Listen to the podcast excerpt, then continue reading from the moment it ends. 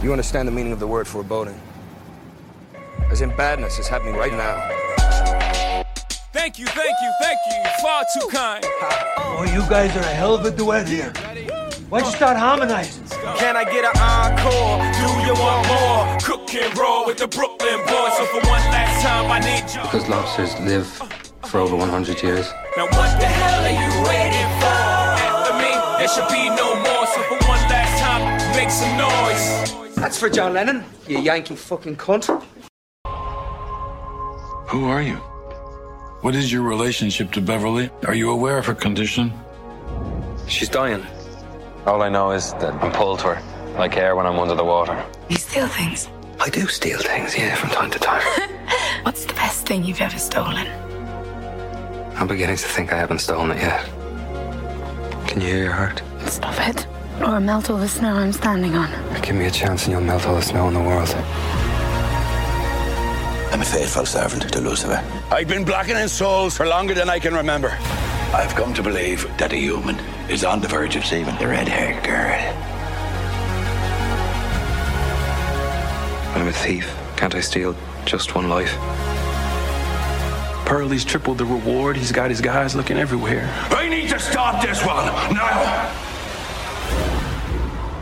Anton Chekhov, Franz Kafka, John Keats, Jean Jacques Rousseau, Henry David Thoreau, Walt Whitman, Edvard Munch, Frederick Chopin, Igor Stravinsky, Edward VI, Henry VII, Louis VIII, Louis XVII, no, Louis Thirteenth and Louis the Napoleon II, Alexander Graham Bell, Immanuel Kant, Dmitry Mendeleev, and Florence Nightingale. That is correct, everybody. This is tuberculosis's third appearance on this run of Colin Farrell movies that we were doing.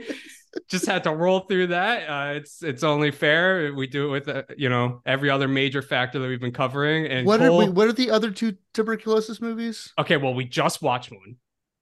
I'm so we literally it was last week's episode, dude. Yeah, but we recorded that three years ago. Um, okay. Uh, okay. Save, saving Mr. Banks. What's the other one again? Remind saving me? Mr. Banks, where Colin dies, yes. and Ask Spoilers. the Dust. Yes, where, she yeah. does have tuberculosis. I'm actually going to put a pin in that because I, I want to object to this. But welcome to Above the Title, the only podcast about Colin Farrell and the state of the 21st century movie star. Uh, today we are covering. This is the 10th anniversary special. Connor, I don't know if you looked when this episode's going to drop, but this is the oh. 10th anniversary special. Happy the Valentine's 2014 Day, Akiva Goldsman film, okay. Winter's Tale. And joining us this week, we have a very special guest, Charlie Schumann. Hey. Say hi, Charlie. Hi. What's up? Did you like this movie, Charlie? No, not of course not. of course not. no, I didn't. Man. Had you had you seen this before, Charlie? No, I'd Okay. never seen it before.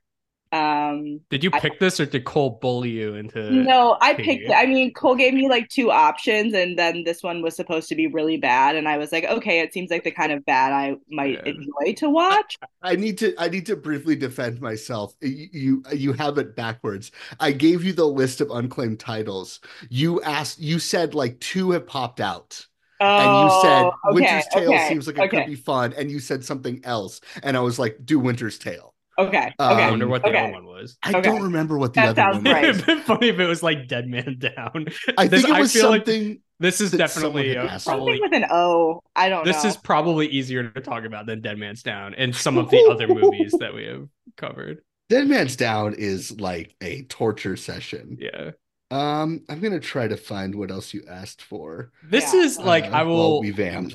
I will spoiler alert for the rest of this podcast. Like I I hate this movie and um It's really bad. I was very angry when I finished watching it the first time. And let me just preface it by saying, like, I don't think it's the worst movie that we've covered, but I think the aspects of it that are good or do hint at something being good is what makes it so atrociously horrible to like sit Mm. through and experience. That's Mhm. like my own opinion of it. And like Cole and I had a conver uh, not really a conversation. We like briefly went back and forth about Neil Gaiman earlier today. And like I really like a lot of like Neil Gaiman's literary fiction.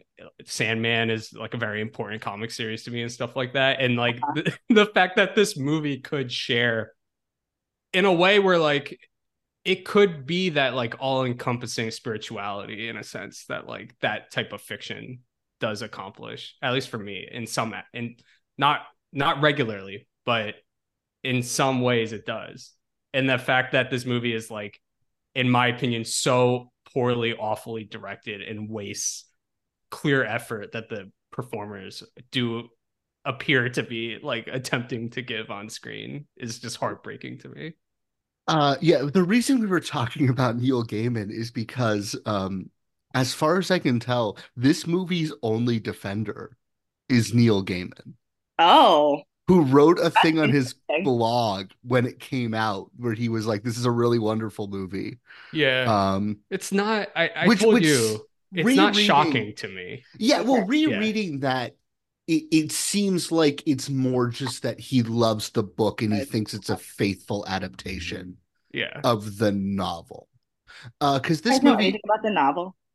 Because I read you? a, I haven't read it, but I read a little bit about it, and um, I all I will all I really remember from when I read was that um, the author is very conservative, and people said that it was the first capitalist fairy tale. oh interesting Uh, yes, and that it was a um a beautiful depiction of Reaganism. Oh wow! I mean, You it, know it was uh, it was published in like '85, right? Yeah, in the something 80s, like that. Yeah, Yeah. You know, I didn't look that much into it. I I actually had read I read the first chapter of it before I watched the movie initially the Yeah. first time, and um, just for like the way my life is going at the moment, like I was running out of time to like prepare for for this. And uh the I hated the movie so much that I was like, okay, I'm no longer going to dig into what is here in the novel form or anything about it. But that that is that is very interesting to me this like reagan era fantasy epic that kind I- of like I, I am just clocking now that you said that, Charlie, that this book is like famously conservative. 'Cause I've not read this novel. I just know it's a Yeah. novel that people like from the 80s. I am just clocking now that the Mark Helprin who wrote the novel Winter's Tale is the Mark Helprin who's a conservative pundit and sits on the board of the Claremont Institute and was Yep. a speechwriter for Bob Dole really and Oh, is wow. like a much better known like neocon political thinker of like the man. the late 90s and early 2000s. That's it. wow. Now I Yeah. wish I had read the book. i know i wish i kind of followed through with it it's long though It's long. Yeah. It's like Yeah. 600 pages or Well, something. you want theoretically a like century spanning epic about the, the the the eternal battle between God and Satan theoretically to yes be Yeah. long. to Well, be yeah. long. In this movie, can I can I hit you with problem number one about this movie? yeah, hit It's us. too short. Okay. And then problem number I'm not two is bought into everything that. else. i'm not bought into that It needs a little more breathing room, Connor. Well, if it wants to do all the things it's doing, then yes, it needs to be. Exactly. Yeah. It But needs to it- be pushing three hours. I Instead of I'm more two. like I think cut out all the explicit supernatural stuff and so just I- have it be a I'm more I'm more along the Well, like lines a of like horse. I don't need the I don't need Will Smith to be in this movie. Like I don't need those Oh, we will conversations between Will. Smith and Russell Crowe. And the, I don't and know. Those might have been my favorite part. I think I think if you have like the more bare bones romantic through line of the film and then the like complete 180 of Farrell's character not dying throughout the century, that to me like creates like a much more I You were, know, a- you were saying more- you want it to be James Gray's The Immigrant, but with a little magic. Yeah, yeah, yeah. I think so. Yeah. Yeah. But you could just watch James Gray's The Immigrant. It comes out three months later. It's a really good ah, movie. yeah, that is true. I It's mean, the best this English movie, language Marion Cotillard performance. this movie, I guess what I guess what I wanted, if we're going to put it in that terms, is more like the James Gray version of Titanic that like happens to have. That sounds great. The storyline of this is like very similar to Titanic for half of the movie, and then Sure. yeah, then Yeah. Um, so I breaks just want off to say, into insanity pretty Kinda- early on, and kind of stretch it, it ramps it up near as it nears its end. Yeah. Yeah. I was I was joking to you earlier today, Connor, as as I was finishing this movie, and I was like making jokes like, "What if I actually really came in was like, I really like this movie," Mhm. and I don't like this movie, but I do think my my take on this movie is actually going to annoy you more than if I did come in here and say this movie. I don't know. I don't know. Because but I have to hear I- it first. Do not like this movie, but I do think I can think of 10 movies we have already covered on this show that are worse than Winter's Tale. I I literally said I agree with you. Okay. Yeah, I I said Okay, I just said that like five minutes it's, ago. Oh, it's, oh, so it's not your it's I- not your bottom tier because No, you've it's been mad it's all it's week. In the way that this movie fails for me is what makes me so angry. Okay. yeah. Because I'm just like, I think this is just like kind of a blah bad movie, but like, oh, you're you're really not going to say, I'm I'm editing the way back episode like as we're recording this. like I I stopped that to open this call. At a much better time watching this than I did the way back. Uh, you know, as somebody who liked the way back, I think I really like Colin in this movie. I really Oh, like him a lot. That's I think fucking is that Winter's Easy. Tale or in is that Back? an insane take? No, in Winter's Tale, I really like him in Winter's Tale. Really? Yeah, I do. I think which is probably what makes me so so angry oh in my hindsight. god. I'm like reading a lot into what he's doing on screen. I think the thing for me is like watching this movie is like watching a nine year old try to cook ossobuco with like seven hundred dollar ingredients. Okay. Yeah. yeah. Huh. Yeah, that's an interesting way to put it. There's there is one thing I really like about this movie, and it's not Colin, but we'll we'll get to it when we get to it. Uh, but this is this is Winter's Tale. Happy birthday, Winter's Tale. You're 10 years old. Uh, and you are probably one of the better remembered movies that came out in February of 2014, weirdly enough. Yeah, I think so. Um besides Were you what the- aware of this movie uh, when it came out? me? Yeah. Absolutely. Okay, I was just Oh, making yeah. sure because I They- certainly was. Yeah. Yeah, Charlie, I hadn't you? seen it. I hadn't No. seen it until this year, Yeah. but No. I was certainly aware of it in 2014. I had I had no I've had no idea this movie existed. To Mm-hmm. be honest, it took me like 20 minutes to realize that it was not at all related to Shakespeare. Yeah. I, I Oh, thought yeah. about doing a fun joke, Connor, and pretending that I watched the Eric Rohmer movie. Uh, but then I was like too lazy to do that, and I haven't actually seen that movie. That would be a more Um, interesting podcast episode than this is. Yeah, There, uh, that's the kind of Charlie. That's kind of like the running theme of this Colin run that we've done. Era. Yeah, because I don't, I don't know how aware you are of this, but like the movies that are the reason, aside from two, maybe three, all of the movies that are the reason for Cole and I deciding to do this start like next week, or Got start it. two But weeks from not now. just yeah, not just that it starts next week, but 2009 to 2014 is a really bad yeah. period for Colin Farrell, and he's working a lot during that window. Okay. right? Like he's fucking booking it. It's a full third of the run of the show. Okay. Um that we're we're we're nearing the end of. And I think this is the climax of that more than next week's episode is, Connor. I think I'm Having never angry- seen next week's episode. Okay. I mean, I've seen just to be fully transparent here, because we had a schedule change and I thought Oh, we were going to already? record. So I've seen the first third of Okay. next week's episode because um I re- I realized a third of the way in that we were going to go back to this. And I can tell you right now that while I am not necessarily sure how next week's project will end, I, you can tell from the the opening moments of the film that Colin has already entered like a different period of his Interesting. career. Yeah. Well, I, I I guess the point I'm trying to make is I I have a running gag where I like to tell people who are friends of mine since I discovered that it exists. Because next week's episode is he is in a remake of the classic Swedish film Miss Julie, directed by the great Swedish actress Liv Ullmann. Yeah. And anytime I like am talking to someone who like is a big Bergman head, I like to be like, "Did you know that Colin Farrell was in a remake of Miss Julie with that Liv Ullmann directed?" And it blows people's minds because that movie has no tail. Where I think this movie has a bit of a cultural tale because I did not see this movie when it came out.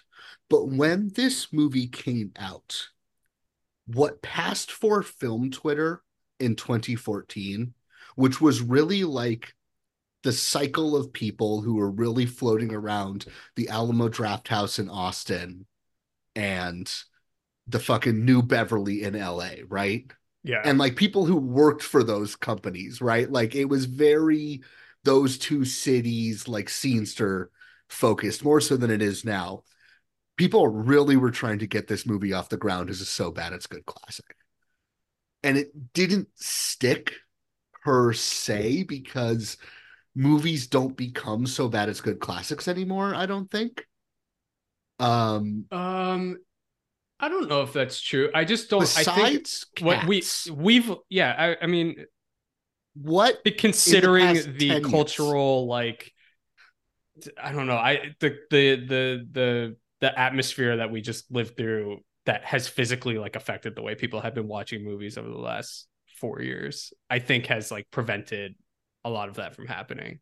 Yes. Because a lot of the so bad it's good classic cult classic phenomena happens with like interactive screenings within the theater, people yelling stuff at the screen and like having a good yes communal time together, kind of basking in like the horribleness of the thing that they are watching.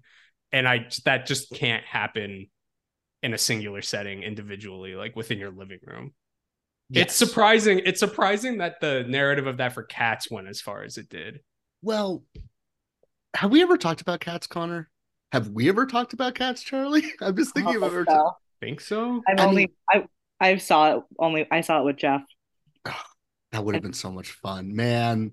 Oh, okay. My my hot take with cats is that people like the reason cats took off as a so bad it's good classic is because people they don't understand it, but they're actually responding to the cat fact that cats is like quietly a masterpiece and like the most formally audacious Hollywood film of the past five years, Okay. maybe longer. Yeah, but isn't that This is is a that pro not- cats podcast. Is that not the case with most so bad it's good cult? Well, that's the that's the other Yeah. thing is that most so bad it's good movies are like good movies that people are annoying about. Like, I mean, my favorite, The Room, is like such a structural nightmare that it almost becomes avant-garde because of how But little Room- it The connects room to is itself. the room Yeah. is a certain movie theater here in Chicago, Illinois, basically reverse engineering their own Rocky horror that they Yeah, can yeah. show. Yeah. Charlie, I don't know if you know this, but the music box is like fairly responsible for the cult of the room I do know that. and all that shit. I do know that, unfortunately. And I I I do not enjoy the room at the music box. I've never been. I was. I, I walked out of Um, work a few weeks ago, um, which is I work on the same street as the music box. Okay. Um, and I walk outside and I'm immediately like, the vibes are bad. Like I'm just like something's Uh-huh. wrong. You just know Southport- they're playing, Char- they're screening the room. Uh-huh. Charlie knows exactly what I'm about to say. Uh-huh. I'm just like something's wrong here. Like, cause like the street I work on is like a, there's a lot of bars there, especially this was like Friday or Saturday night. It's normally like there's people there when like it's midnight, but I'm like something's weird, something's off. And I walk, I start walking north to go home, and the music box, there's like a line around the block, and I'm like, what's going on here? And then I get to the music box, I see the marquee says the room with Tommy Wiseau in attendance. And I'm like, well, that's why Yep, yeah, the- everything sucks on Southport right now. Yes. Yep. The love worst the music people on the planet are in that we're in that line. But the worst people on the planet were on that block. Yeah. Um, how did we get onto this? Bad movies. Yeah. Yeah. But even then, Charlie, you said you don't remember this movie coming out, right? No, not at But- all. I wasn't on even Twitter. then- I was on One Direction Twitter. Yes, you were on One Direction. Twitter. I wasn't. We were talking about a winter scale. Who's your favorite of the four? Uh, I was a Louis. Oh wow. Who's the, who's the not? You said who's the four? Who are you excluding? Oh yeah, there's five of them. Shit. Five. My bad. My bad. Do I have a favorite? As someone who is only like looked on it from the outside, I know the one I hate the most, and that's N- N- Niall. Neil, how do you pronounce it? Yeah, Niall. man, because he Niall. uh, He's just annoying. He's got an like annoying face. he was my he's my third. I was a Louis Zayn, Niall, Harry, Liam. I think I like Zayn the most. I was going to say that too. Because Yeah. the song he did with Taylor Swift for the Hunger for the uh, Fifty Shades movie is really good. Cole knows the way to my heart. is making this about Taylor. Yeah. Taylor Um, Swift in Cats. In the bad. movie Cats. bad in Cats. Not And- not good in cats. and that song is bad. You know who's good in Cats? Is Jason Derulo. Yeah, I mean, Jason Derulo famously angry that they CGI'd his penis out of the movie Cats, right? I love that film. It's it's a work of avant-garde, like anti-audience entertainment like no other. Yeah, Um, I think the thing about Cats though that you always have to put in perspective is that like because it's a Tom Hooper movie, it's anything that is enjoyable about it happened by accident. Doesn't matter. Doesn't matter. But what I was saying, Charlie, is you did not know this movie when it came out, no. but you still knew enough somehow to say Winter's Tale seems fun bad. Yeah. Like I- that I- had yeah. filtered out to you somehow, even though this movie, I think, I never just saw the stuck as poster. You just I saw just the saw- poster. I saw the poster. That was all I needed. That's crazy. Can I tell you all something really funny about this movie that I found out? Yeah. Let me just verify this real quick before I say it because Doesn't I just to be saw it on Wiki- verified. This is a podcast. This isn't like yeah, an I saw it on article the Wikipedia. Atlantic. I saw it on Wikipedia though, and I just want to make sure. Okay, this movie was nominated for, I would say, only really one major award. Um, do you two know the Golden Popcorn Awards? No. No. I don't know what that is. The the Golden Popcorn Awards are the industry awards for movie marketers. So Oh. like they're primarily the like awards that like trailer editors and trailer editing houses give themselves. Um but they also have a a like poster, uh, like a one sheet art like awards body because people do design those, right? That's the Yeah. whole industry. This movie was nominated for the Golden Popcorn Award for best romance poster. Oh my which god, is that's funny so because this poster is dog shit. It's so bad. It's so bad. I don't even know if I can envision off the top of my head. Wait, let me look at it real quick. It's really bad. Winners Winter's Tale poster. Oh, it's like blue and they're like The thing about the Winter's. Tale poster, and listeners Google it, but the thing about the Winter's Tale poster is it's a big head poster, right? Which this is, is not a true vogue. story. It's a love story. Yeah. Oh a man. good yeah it's a it's a big head poster right where like you got the big heads of the stars and is colin farrell and jessica brown findlay like about to kiss but then like the bottom half of the poster is like two bodies in silhouette in front of the new york city skyline Yeah. but it's the same shot of the two of them but Just in reversed. silhouette and reversed it's a terrible poster It's really bad. um thankfully it wins again it loses to a great poster What if the uh, poster Connor. was just uh Will Smith's scary face? That'd be movie? great. That'd be great. I would Um, love that. Connor it loses to the About Time poster. The like, can't, I also can't place that one off top The- of the but that one in my head, it's like there's a lot of bokeh in it, right? I don't know what like that means. it's kind of oh like the it's like soft focus like Rachel McAdams and uh and Tomo It's- like in it- in the foreground and everything's like kind of blown out in the back. No, it's background. it's yes, it is. It's that, Yeah. but it's it's a it's like a a, a actually like clip from the oh, movie Oh, yeah. of them mid motion when It's they like get candid rained on at That the wedding. cute. It's like a I love- candid. I- It's a I- really good poster. That is a Yeah, beautiful it is. poster. It's and it's it's very it's a poster that I think sells the whole Richard Curtis thing. It, that did that that movie also came out in 2014. That came out in 2013, so they got to be like 2013. Maybe because the poster for this came out in 2013 because this movie comes out early 2014. What a more enjoyable fucking- movie about kind of like the the ability of love to exist out of time. About Like, Time is quietly the dude weepy of all dude weepies of the For past real. 10 years. For It's real. fucking real. You know who that starts that and uh above the title favorite warrior. yeah, uh, Yeah. About Time, the Richard Curtis like cute time travel rom com is way more of an effective dude weepy in terms of like cultural saturation. I mention about time around my dad and he starts crying. Oh my gosh, that's have you have you have you seen About Time, Charlie? I love About Time. Yeah, it's the Yeah. the, Yeah. the father son stuff in About Time is just like Oh. fucking any any dude. You get it. You get it. It's We all it's get really it. Everyone on remarkable. this call. Yeah. Ugh. Yeah. Yeah. I've been thinking about that movie recently.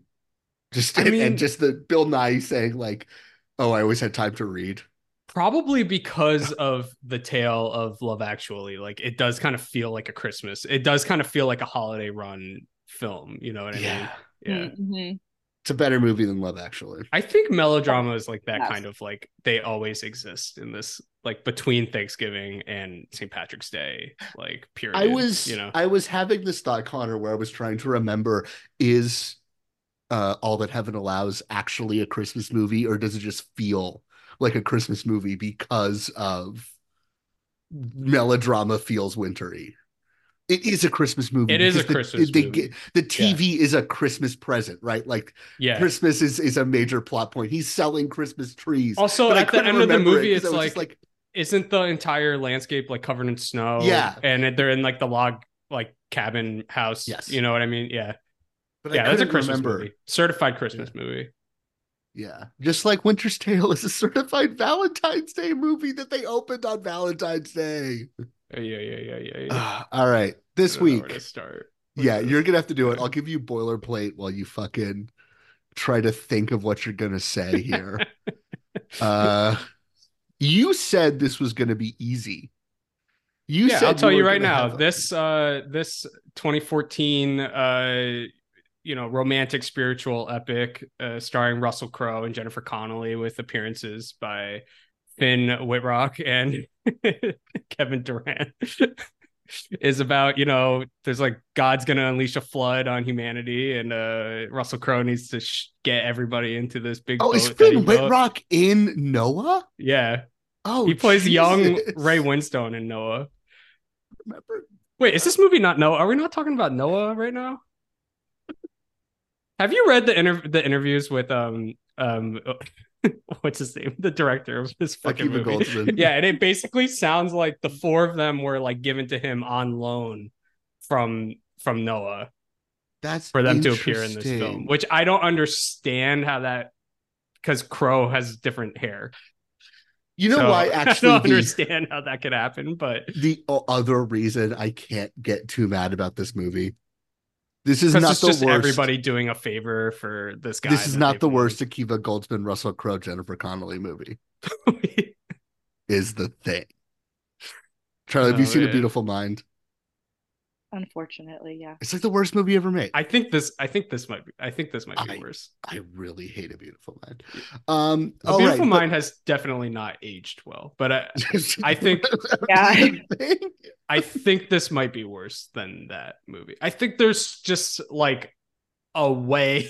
I think there's just like possibly. I'm I'm gonna sound crazy saying this, but in comparison, in comparison, there is a logic to the story in a beautiful mind that is not present in a winter's tale and for that reason i think it may possibly be a better movie Do you, do you guys Tale. remember that A Beautiful Mind ends with him giving the like Nobel acceptance speech? Well, like Yeah. Jennifer Connelly looks on triumphantly and like cries because she loves him so much. yeah Did you know that in real life they wouldn't let him give a Nobel acceptance speech because he had been off his meds for decades and like every time he spoke in public he started screaming about Zionist conspiracies. Oh, man, the funniest thing Charlie Kaufman has ever done is ending that movie, basically saying like this guy's dream is to accept the Nobel Prize in the same manner as Russell Crowe in A Beautiful Mind, and then die, and then get in a coffin and die. I just clocked that. You're totally That's right. that's literally what Charlie Kaufman is saying, which is the reason I'm thinking of he's, he's saying that this like guy who like thinks of himself as a hyper intellectual, like this is the reason why he's dumb because this is what he aspires to. All right. This week it is Winter's Tale, written and directed by noted war criminal Akiva Goldsman. Uh, Beautiful Mind is a war crime. Uh, starring Colin Farrell, Jessica Brown Findlay, Russell Crowe, Will Smith, Eva Marie Saint, William Hurt, Jennifer Connelly, Michaela Twiggs, Matt Bomer, Lucy Griffiths, Finn Wittrock, Kevin Corrigan, Graham Greene fucking slumming it for one scene, and Kevin Durand fucking slumming it for a few scenes. I know, weird. Connor, tell the people what happens in the film Winter's Tale. So, uh, uh, two Eastern European, I think Russian parents with their infant child uh, are trying to make it through immigration, uh, and uh, they're not let in because the father has pulmonary disease. It's played by Matt Bomer. So, when they're getting shipped back to Europe, they decide to steal a model boat and put their infant on the model boat and push them back off towards Manhattan. Um, that child will later be found by Graham Greene and Russell Crowe, question mark, raised by Russell Crowe, but found by Graham Greene, but also raised by Graham Greene, but definitely raised by Russell Crowe because he's the child ends up speaking with the Irish accent, which is the way Russell Crowe speaks in the movie, even though it's New York. Um, I don't understand. He Russell Crowe runs like a gang. I'm assuming it's supposed to be like the Whyos, the historic gang that like gangs in New York is based on, but in fact, he is a demon, like a real one from hell. Who's working for the devil to stop miracles from and happening? everything. Yeah, to stop miracles from happening. And uh Colin Farrell, who plays Peter Lake, may or may not know this about Russell Crowe, which I don't understand. Clear. That wasn't Yeah. clear. It's a little unclear. Yeah, that was definitely unclear. Yeah, Also, I like- think it's important um, that people know that all the gang members have bowler hats on. Oh yeah, Yes, yeah, yeah. Because They- it's 1916. Yeah. It's it's a it's bowler hat, Peaky Blinders. Just imagine Peaky Blinders, but they all have bowler hats instead. And like so, yeah, like the Russell Crowe character's name is Pearly, has henchmen. They are all aware of the fact that he is a demon, and his entire mission is to steal miracles or prevent miracles from happening. Yeah, Colin, who I guess was also, or sorry, Peter Lake, who is also in this gang and raised by this man, doesn't know that that is what's happening here and seems confused at every turn along the way. Whatever, just forget about that. that all that stuff starts with Peter Lake running like out in Brooklyn somewhere. He finds a magic white horse that can fly. doesn't question it at all. doesn't doesn't think twice about it in any way whatsoever. Escapes Russell Crowe, goes back to uh, Grand Central Station where he lives in the ceiling, just like Hugo, that movie that Martin Scorsese made. He lives in the ceiling of the train station. Uh, Russell Crowe's still after him, so he's going to flee the city upon the way he decides to rob this mansion on like central park west and it happens that one of the inhabitants is still there. Her family left and left her there while she's dying of consumption. I don't really know why that is happening either. You would think they would take her with them and not leave her there alone when she's dying. I, I really I, I can't ask enough questions about this movie. I have a theory, but get through this. and then I Colin, Colin breaks into the you, house. He decides not to steal anything because she's playing Brahms and he immediately falls in love with her. And she also immediately falls in love with him, even though he breaks into the house to steal stuff.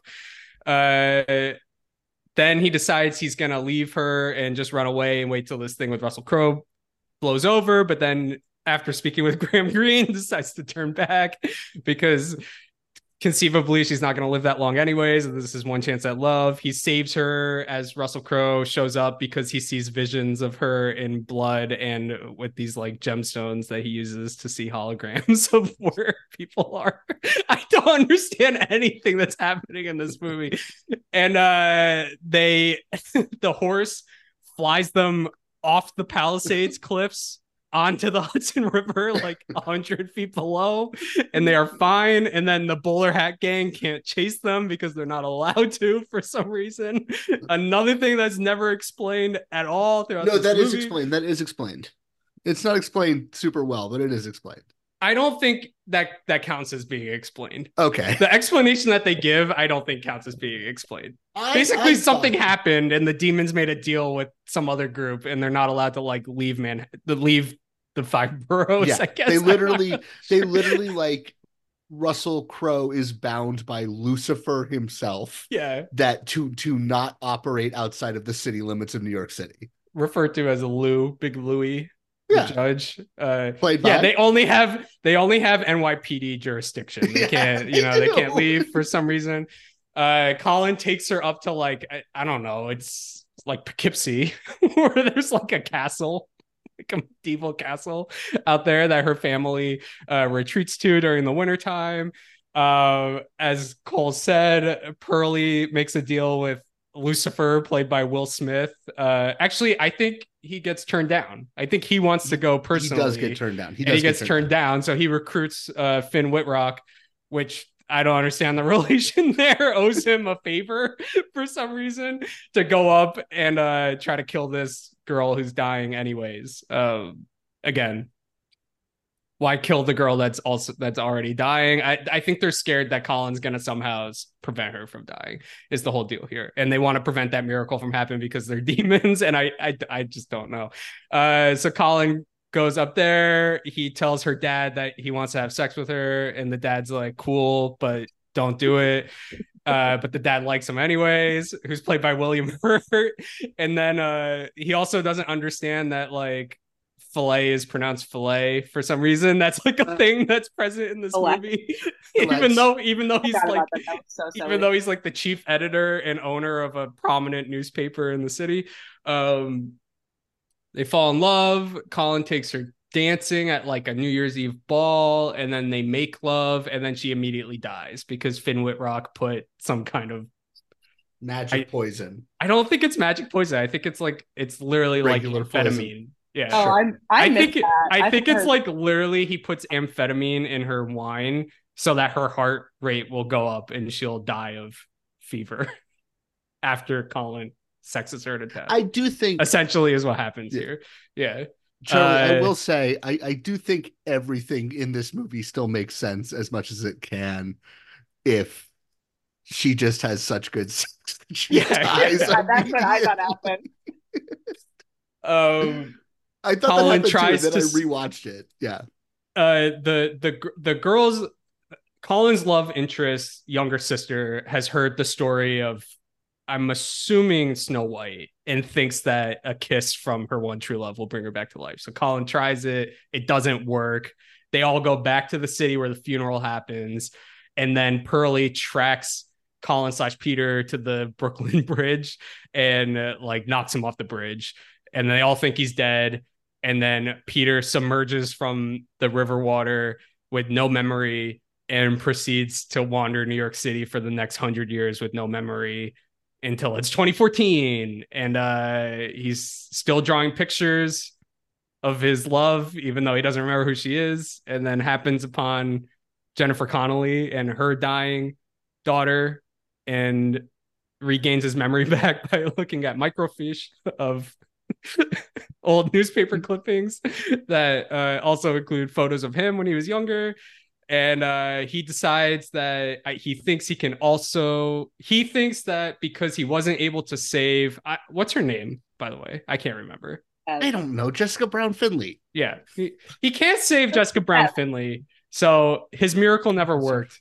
And he thinks because it never worked he can save jennifer connelly's daughter who's dying of cancer so they go back to poughkeepsie or wherever wherever they end or troy i don't know and uh Russell Crowe tracks them down. He kills Russell Crowe, and then it does cure the girl of cancer. And then and then he hops on the flying horse and flies into the stars. It becomes and becomes a star. A star. Yeah. Normal movie. I will. I will say this though, like everything in this movie seems so unremarkable when you're yeah. watching it, which is the problem. Yeah. No, literally, literally, in the beginning of the movie, the horse flies, yeah. and then no, like Col- Peter Lake, played by Colin, does not seem to question it in any way whatsoever. Yet, as I said, his father figure that he's conceivably spent the last like 25 to 35 years, I don't know how old he is, years of his life with, is a demon working for the devil who is very inconspicuously like his entire intent in life is to ruin humans' lives. Yet Peter has like no awareness that this is the thing that is happening, despite every other henchman in the gang understanding that that is the thing that's happening. I don't know where to go from here. I don't know. I have so many questions. I, I have several. Uh, Russell Crowe with the Irish accent, even well, though okay, again he's can I... demon, and uh, man, I where do you want to start? Let me let me let me say this because like you know, we we've alluded to it on this show, Connor, but we haven't really talked about it. But I I do have a little acting training. Like I briefly went to theater school. Like I've Yeah. handled this. And I do have to say, like, I'm very I am kind of taken with Russell Crowe's performance in this movie. Um because you know I don't a disagree. thing a Yeah. thing they teach you a lot to do in acting school is obviously like you as a performer and a lot of actors professional like even big stars do this like write the character beyond what exists on the script or in the book right Mhm. like Yeah. fill in those own details like kind of craft craft your own backstories and as an extension of this like a thing that they'll often tell you to do is like keep secrets right like come up with things that you don't necessarily tell the director you don't tell your co-stars but like secrets that you're holding that are informing your behaviors. And i think russell this performance is a great example of that because you can tell that like russell crowe is not on the page he's not interacting with it but he's inhabiting these like complex motivations to this character because in every scene he's just so worried they're going to steal his lucky charms. I think the thing is like with Crowe and and like I said when I was beginning my I ran I don't know what to call this. My my grievances with this movie is like it does feel like every performer is putting in effort here. We've watched oh a god co- i disagree you don't think so? We've watched No. a lot of Colin movies where the actors uh, really like look like they're being held there by gunpoint, which I in some ways may be the case here, but like I think all you have to do is like look at what Russell Crowe is like attempting to do under no conceivable obligation to put in that much effort. As we said, this movie is basically like a bunch of famous people doing favors for a guy that they've known for a long time in his This directorial debut.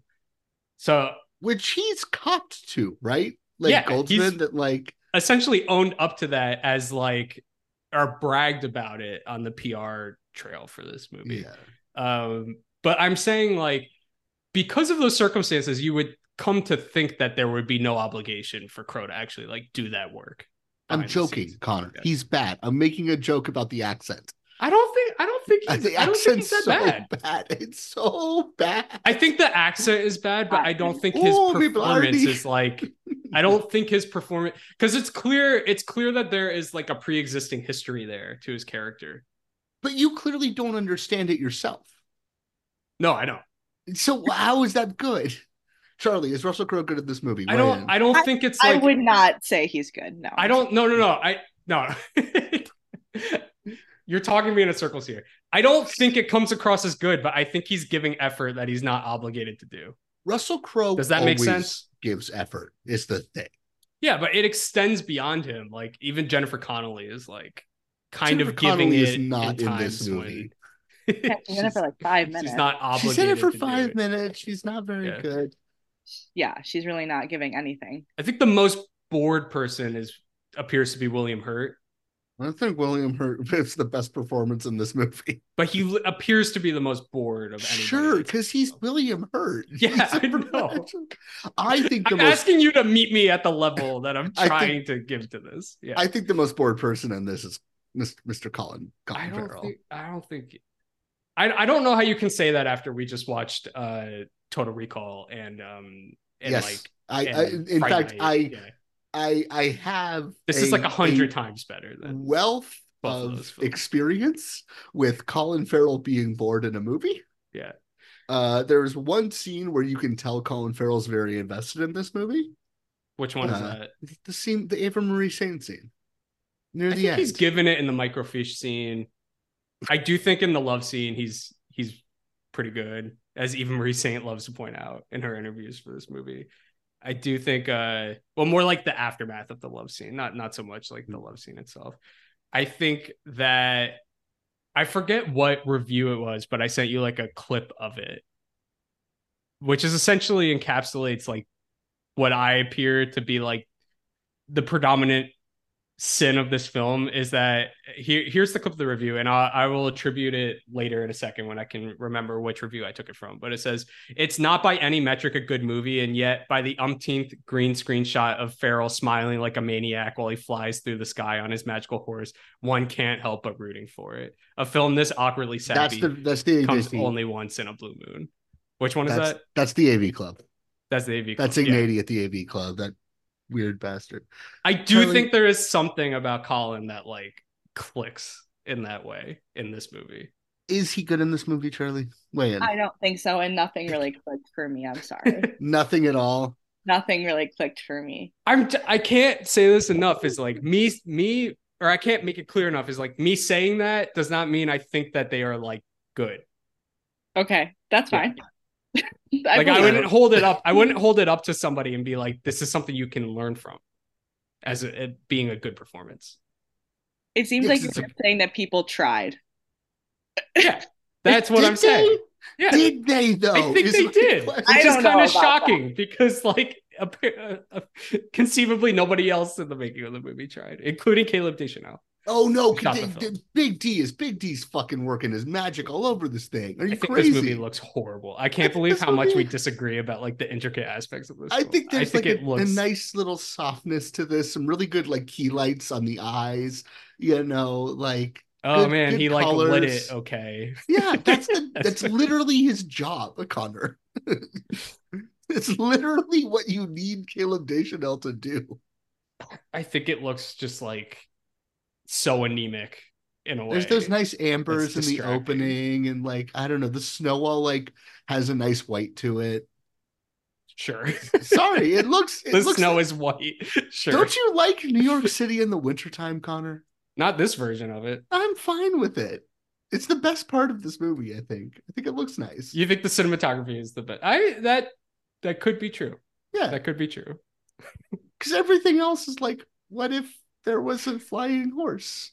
Charlie, do you have something on your mind which is like a point of discussion that you would like to bring up? Because I, I'm I'm just uh, I feel like I'm in a whirlwind of uh of just I have a couple. I guess what I guess to to cap off this, and maybe we could get into it later, is like I do really feel what pains me the most is that I feel like in this movie and last week's movie, Saving Mr. Banks, which similarly, not similarly, that movie ends in such a weird place as like propaganda for the Disney Corporation and for Sure. corporate entity in general that it leaves such a bad taste in my mouth despite the fact that like i do think what colin is doing in that movie goes steps beyond what he had done in the other kind of blockbuster industry trash that he had been in between his stint in rehab into the into this present moment of his career that we were talking about. So like again, Total Recall and Fright Night, I think are the two big ones that we can throw out there as like blockbuster movies with decently large budgets where he seems extremely disinterested in what's going on and appears to have no real rhyme or reason for being there in the first place. I think in this movie and Saving Mr. Banks, he is attempting to to at least work. Like he's at least attempting to act. And he's more successful in Saving Mr. Banks than he is in this movie, but just really pains me the fact that like I do think he's a very gifted actor and that so much of his career was wasted to like just this nonsense that's going on. hmm Well, this I'll, I'll bring this up in, in response to that. Um, Connor, you don't know my fiance Beth and um, Cole. I think you've met a couple of times. Yeah, Beth- I know Beth. Yeah. Um, Beth saw like 30 seconds of this film. Um, and this is all they said. Well, actually, no, they came in later to say something about a peak coat, but before that, this is all they said. They saw Colin Farrell on the screen and they said, not that guy. And I said, What do you Oh, have man. against Colin Farrell? And they said, Nothing. He just sets a tone. I mean, What do you guys think about that? I don't know where to go with that. I mean, so Cole and I are so deep in the in the ocean of this at the moment that it's it's difficult to look at it with green eyes. Do you do you have Beth something to wouldn't say? expand on that, so I don't really know what that means. but no, I, I get I get the, what they're saying because um you know, I was thinking about this this morning as I was watching this movie and thinking about this era of Colin Farrell that we are so blissfully almost done with Connor, where it's just not working because, you know, Charlie, to to lay this out for you, Mhm. this this 2009 to 2014, Yes. Bad era for Colin. Farrell. bad era. It's hard. They're yeah. mostly not lead roles. That's point Okay. number one. Okay. Like, well, point number one, the movies are mostly bad. Point number two, he's not getting many leads. Point number three, when he is getting lead roles, they're kind of in disasters, right? Like they're really not working for him. And they're in like, not like big, bloated, obvious bombs like they were when he was like the young hot star. They're just like movies that just like barely get released and die a quick and easy death. And if a movie does like take off, he doesn't get any of the rub for it. Yeah. Okay. So, like, when this movie comes out in 2014, I remember being like, it's a shitty vanity project from like this awful hack screenwriter Mhm. uh, that is like getting dumped in February that everyone says sucks. Yeah, that's a movie Colin Farrell is the lead of, right? Like, I do Yeah. kind of have like he's so in the doldrums that I just don't care. Whereas I did not see Saving Mr. Banks when it came out. Um, in fact, I did not That I did clock. see. What? That I did see. Yeah, it's better than this. It's Um, fine. It's It was fine. It's fine. I, I I feel nicer to it than I probably was on the episode. I think Um, there's a I think there's a world where like the store the family in Australia and the father like drinking himself into oblivion as its own movie we and Colin being in that movie like that's a possible he I'm I'm being honest like if that is the movie itself Yeah. it, that's a possible like awards vehicle Well, for him This okay. Yeah. This is what I'm saying. Did not see Saving Mr. Banks when it came out. Did not realize Colin was in Saving Mr. Banks until I was prepping this podcast and Jeff said he wanted to talk about Saving Mr. Banks. Um, did not realize that Colin was not the Paul Giamatti character until he doesn't, watched doesn't, Saving doesn't Mr. matter. Banks. Doesn't matter. Yeah. Colin Farrell being in Winter's Tale for me 10 years ago made perfect sense. Mhm. If I had clocked that Colin Farrell had the like big Sturm und Drang, you know, dying alcoholic, like juicy supporting role in an Oscar contender that also had Tom Hanks playing Walt Disney, Mhm. that would not have computed. Like that feels like a big break from the sort of doldrums he's in that just doesn't matter because that movie just does not land, right? Yeah. But like That's a good way of putting it. I think does I that's the exact way I felt having had when I had seen the movie when it came out. It was Yeah. surprising to me in that way that that was the way that he was cast in. it. Yeah. And and it does feel like there's an alternate world where saving Mr. Banks and not the lobster is the thing that like saves his career. And the problem is that movie is just not very good and it does not land at all. And so he can't like reap the benefits of that movie getting actual Oscar nominations, stuff like a score nomination or whatever. Um that is to being said though, uh he is shooting those two these two movies at the same time. Interesting. Yeah. I, I don't know when they did the Australia photography for um uh Saving Mr. Banks. So because obviously he's so siloed from everyone else in that movie. But that movie shoots from like hold on, I just pulled it up here. That movie shoots September through December 2012. This movie starts in October 2012 and like probably goes into January or something 2013. I think my I think logistically my guess would be that they shot his stuff at the end of Saving Mr. Banks. Likely, because which, of which the because of the season switch between Yes. Los Angeles and Australia. likely, which also tells me that he probably is rolling right out of this into that, or maybe like awkwardly having to schedule this one around that, maybe doing that one first. Regardless, he's doing this movie. He knows he has this movie that's probably going to get him an Oscar nomination. He it has to be what he's thinking, right? I don't know. I mean, And based on interviews, stuck- I would say no, because it seems like he had given up that kind of vanity aspiration when the Alexander debacle happened. But he's just when. so. This movie is better than Alexander, by the way. It is, yeah. Absolutely. He's just so. You know, we we've talked about this a lot. How like you put him in like a big action movie leading role, and he kind of just shuts down. We This always bring it. We always bring it up, but the thing is, none of these movies have been good, so it's difficult to qualify because you can't.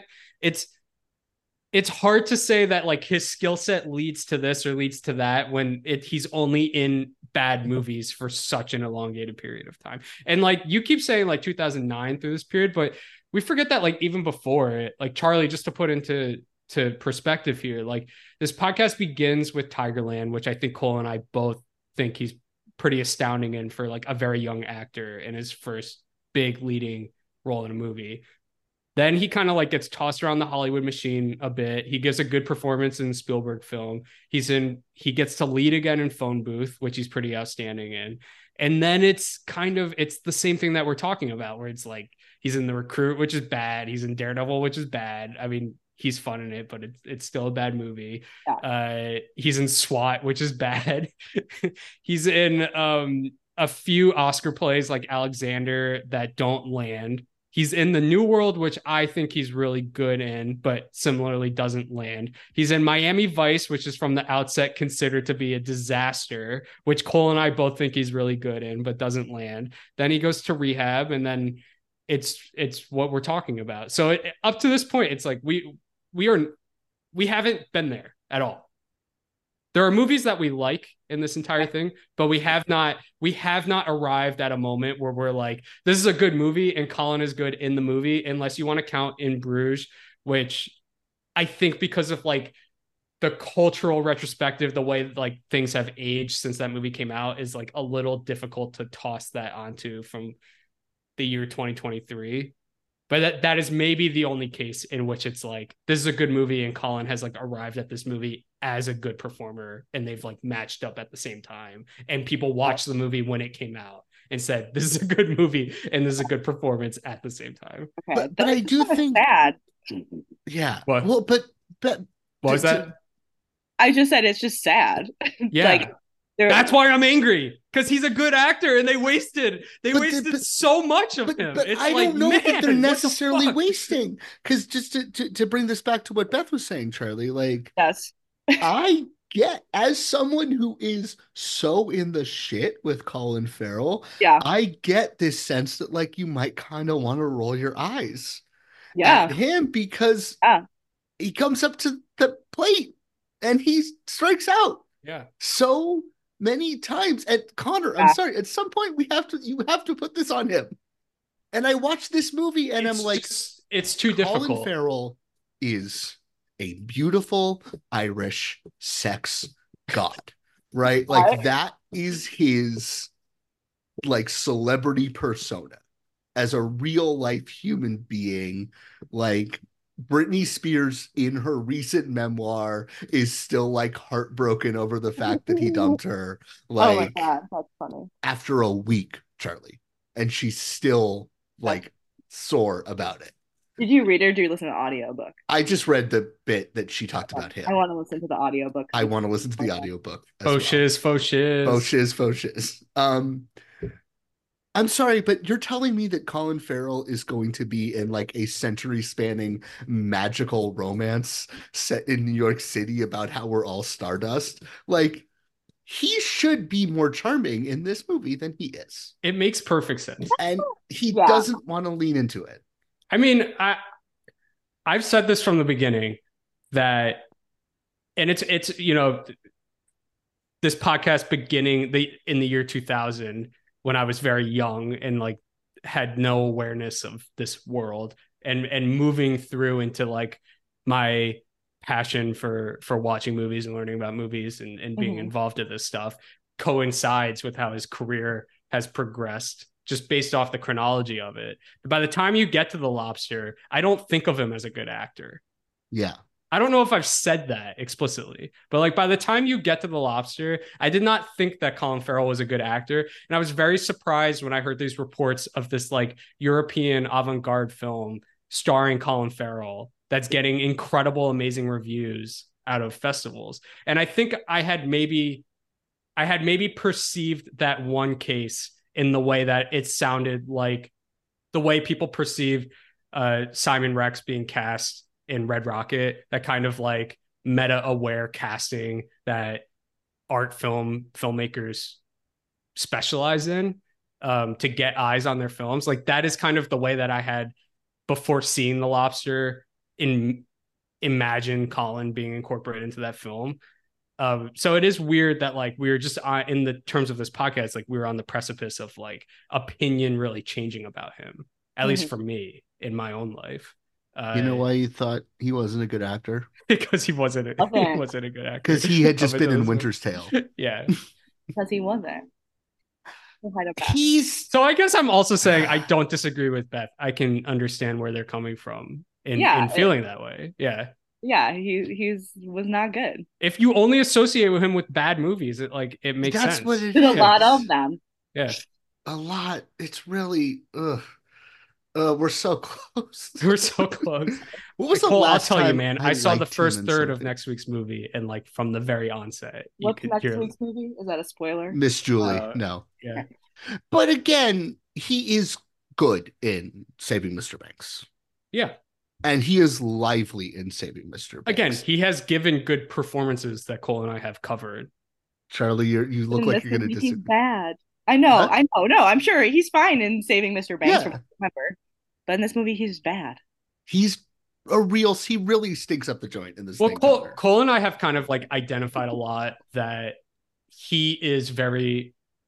I think our conclusion is that he's very director dependent. That like he needs a good visionary director. He needs a good yeah, conductor of what's going on. Fucking yeah. no, because we've seen we have seen him in so many movies with unprepared, unprepared and just frankly like unqualified and un- incompetent directors to like pull off what they are attempting to do. And yeah. Cole and I have watched countless times Colin Farrell from like the beginning of the film appear to be just like throwing anything at the wall to see what sticks because he's not being given clear enough direction or articulate enough direction to like understand what would be a good performance in this film. And again, so many of these movies are so bad that no performance would come across as good. that that it's like we're just living in this fog, this cloud that we're like unable to parse what's what because of these messes that we're watching. Yeah. Um, well, this movie's just kind of like incomprehensible. So it's like how That's the other yeah. thing. You know, so it's just like I mean, we don't even understand like we as the audience and I would doubt that Colin Farrell like uh, we don't understand if he knows that his d- dad, person who raised him, was a demon. Wait, um, I'm still I'm still confused about who he was found by Graham Greene, but then raised by Russell Crowe. No, but, then no, no, still, but then he stayed in touch with Graham Greene. Yeah, like Graham Greene's still in his life. Like I still don't understand. It doesn't make any about. sense. yeah. No, it, it makes no sense. It makes minimal sense. The, the best I could come up with is that all of the actors were told to improvise and like kind of given the overall story. So like Will Smith showed up to set and was like, I guess he's the father figure to this guy based off of stuff that Goldsman had like told him about the story. But it's based on a novel. Yeah, but I don't so think any all, of I don't think read it. I don't think any actor in this movie read the novel. Nobody read the book. Yeah. Charlie, you said you you read people say that the book was like a Reagan era yeah like fantasy. Do you yeah. see that in this movie at all? Not really. Me neither. I don't. Not really. So that's why I thought it was so interesting. Yeah. Um, yeah, I don't know because I didn't really see that. Um, but I mean, I didn't really understand what was going on. Period. Like I was just like I was so just trying to understand the plot. Yes. That I it was hard for me to like conceive of anything else or think like broader because I was just like, wait, what? A lot of the time, you know.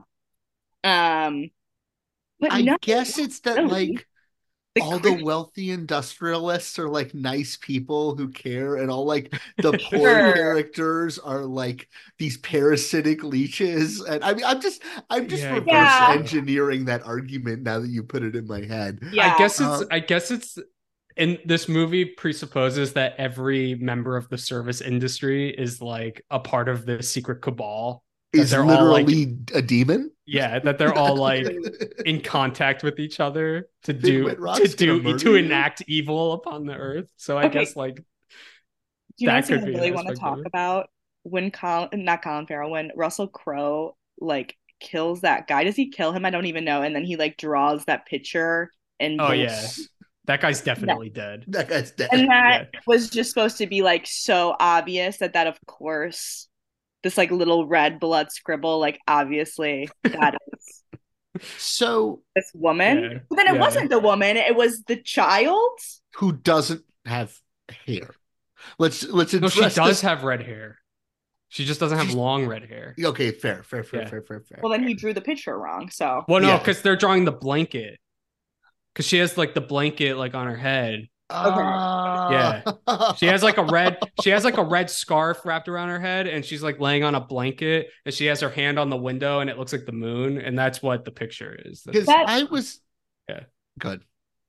me Yeah, i was gonna say the entire like last 30 minutes of the movie i just thought was so stupid Well, I agree, and this is what one of the reasons why I say this movie needs to be longer is it needs to be 50-50 and I think it is Yes. actually in terms of runtime it's closer to 50-50 than you'd actually think it would be yeah. but was- so much happens in the first half and so little happens in the second half yeah that it feels like a weird epilogue and not Um, Can I I feel let you in on a can I let you in on a secret? yeah. So the first time I was watching the movie, when he um falls off the bridge, I thought the movie was like over. yeah there were So multiple like I where i thought the movie was over So like I got up thinking that the credits were about to start playing, and then uh I looked. I was like, I got up and started making uh food in the kitchen, which is like adjacent to the living room where I watch all the movies. And uh I looked down at my Fitbit and I was like, wait, only an hour and 15 minutes have gone by. And then I start hearing dialogue happening on the TV, and I'm like, oh wait, the movie's not over. And I had to like sprint back and rewind to catch up to where I'd fallen off. Yeah. so There were multiple times I thought the movie was over. I thought that. I thought when she just like died, like at the funeral, I was like, okay, well, we have to be winding down. When yeah, he got thrown over over the bridge. I thought when he like saw Willa again that they were just gonna end the movie. Um, and I was kind of just like, what was the point of Jennifer Connelly being here at all at that point? Um, but I feel like for, back to what Cole said about it needing to be longer. Like, I feel like that last half to care at all, you needed to like have more time with this child and Jennifer Connelly. Like, I would, to me, if I was making this movie, which I wouldn't, do Writers workshop, writers workshop. no, literally, like we I do this all the time Yeah. get you get a you have him like get attached to this woman and her kid and like have a relationship with them and like then realize that oh this is like what I was meant to do this whole time was to save this little girl right Perfect like pitch. that Yeah. I mean it doesn't save the movie so bad but like It's a perfect pitch. that's what you have to do but you don't do that. You he knows them for like 20 seconds. And then he's like oh this is what i was meant to do all along. This is why i've been wandering new york for a hundred years drawing chalk art so i can save this random child like that we nobody cares about because we don't know her? I do think I do think so. What I was kind of saying earlier is like I do think there's a version of this movie that is two hours long where the demons aren't explicitly demon. They don't have de- Russell Crowe doesn't have demon face and he doesn't talk to the devil and the It's horse isn't a Buffy face. Pegasus. thank you very much Buffy face, yeah. and uh it's like the story of like his he falls it's a story of a guy who falls in love with a woman who's dying and he thinks that he can save her because he Okay. is like enamored with the fairy tale story that her little sister is Alright. telling him and then it doesn't work and then he gets pushed off the bridge and then it cuts to 2014 and he washes up onto Yeah. shore. Yeah. And then Yeah. and then that's the first time that like supernatural stuff is actually happening in the movie. And then he There as no you're horse saying before this. I don't think you need it. Like it's too confusing and it distracts too much from what's going on. Yeah. The, the horse is a textbook thing that reads better on the page than it does playing out percent. on screen. Yeah. Um, You know what really bothered me about the horse? That he didn't give the horse a name. I know. the horse Like is he named just kept horse. calling it horse. Is Horse. the thing that drove me crazy about the horse is that the horse is supposed to be this like Native American god was who is bad. traditionally a dog. That was and I was like, That was that's just too much business. Oh, like, if you're gonna do that, the horse needs to appear as different animals throughout the movie, Yeah. and then only be the horse when it's like saving his life. Um, They only had enough budget for a horse. to to to to, to go back to this like falling off the bridge thing though um are either of you two familiar with the indian film magadheera No. No. Okay magadheera is by it's like the breakthrough movie by ss rajamouli who made rrr Oh, okay. um and magadheera you know the first half of magadheera which is three hours long um is this like set in the modern day and it's this like love triangle between like like a cool badass like motorcycle guy and this like wealthy girl and the wealthy girl's like evil mobster fiance and there's like this all this like back and forth blah blah blah seductions flirtations breaking up and then the fiance is like this guy's too this guy's swag is too hard um and basically like tries to have him assassinated and throws him off a Oh, bridge assassinated. Okay. yeah, he, he he he basically is like he he he shoots him, he throws him off a bridge, he leaves him for dead. He convinces the girl that he's abandoned her. Intermission, right? This guy gets Damn. thrown off a bridge. Intermission. It comes back from intermission, and now obviously big Indian epics kind of do have the structural thing where they're often like a movie and its sequel. So I'm not Yeah. saying like you need to map this structure onto it. Come back from intermission. It is like a thousand years earlier in like medieval India and it's revealed that like all these characters that we've seen in the modern day are reincarnations of people who are like caught up in a similar intrigue in a kingdom and that relationship ended tragically and they've been like reincarnated to the modern day so the two lovers can like properly reunite but that movie spends a fucking like hour in the past right Yeah. after it does this transition like it really fucking sits with this weight so that this like temporal fuckery like both parts of it matter in a way that this movie and i know again in big indian movies have this like they're almost two movies connected by an intermission Mhm. structure to them that hollywood movies don't but at the same time like you just you need to just sit with jennifer connelly more Yeah. so Yeah. that she matters their relationship matters i want to spend more time with the girl i love that actress what's her name i'm blanking on her name I think the time that you spend with them has to go beyond them looking at microfiche and then yes And Colin falling being like, love? I can, f- I, no, it, it's not, it's like literally that.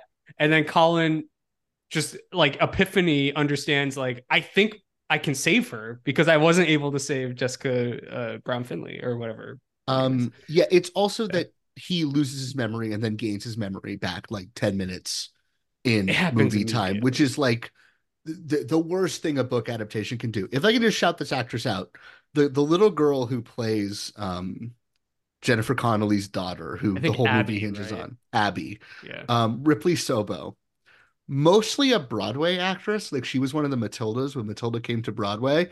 But I got to shout this girl out.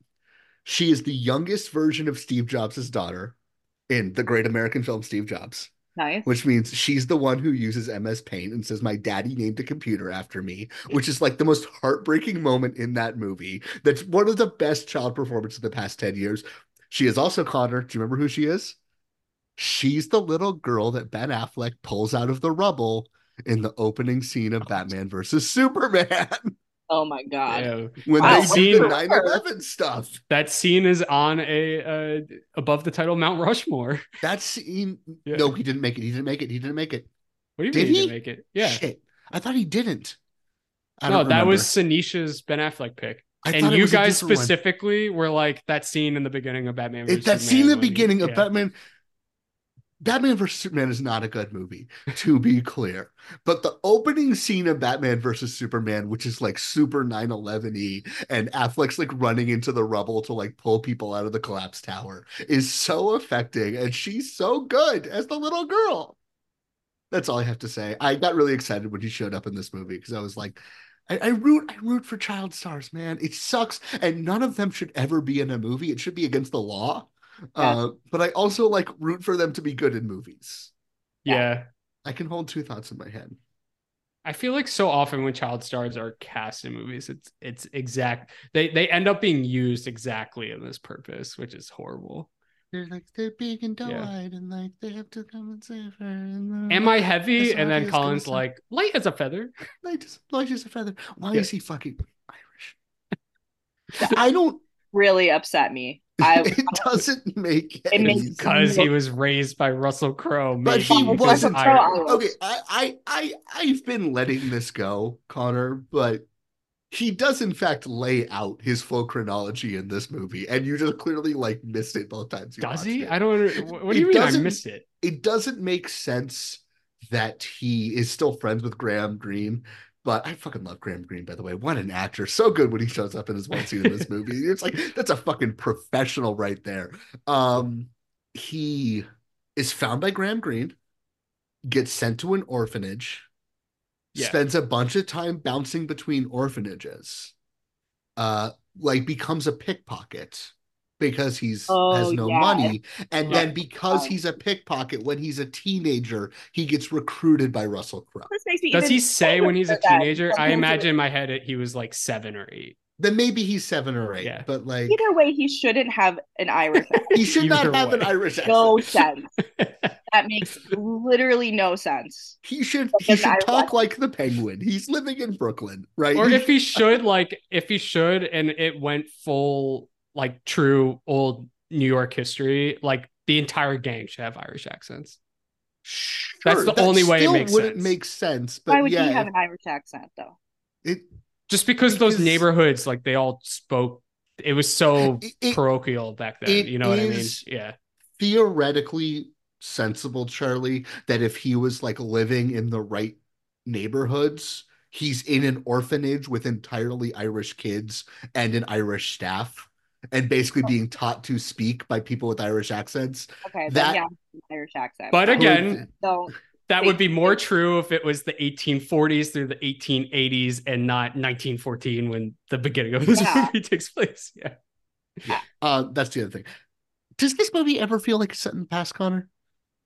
I mean, no, because it's like no. shot in present day. Yeah, uh, Grand Central it looks Station. like present yeah. day Manhattan is kind of for to be honest for a lot of the movie because you know they start with him because don't they like flash to 2014 like towards the beginning of it, it starts yeah. in 2014 with okay. him beginning to remember okay and then obviously they flash back to his parents yes. and so for a little bit i thought then we were just like in 2014 and then i realized like oh we clearly are not in 2014 like whatever no. i think i missed the like the little time title card. Stamp. I don't yeah, think you're alone on that. But but that's what I'm saying. But I was like, okay, it's a weird 2014, but then I realized it was not. But it was not. No, it was not very clearly 1914 or whatever fucking year. Yeah, it it feels like like a fantasy 2014 where everyone's just like a little too fancy.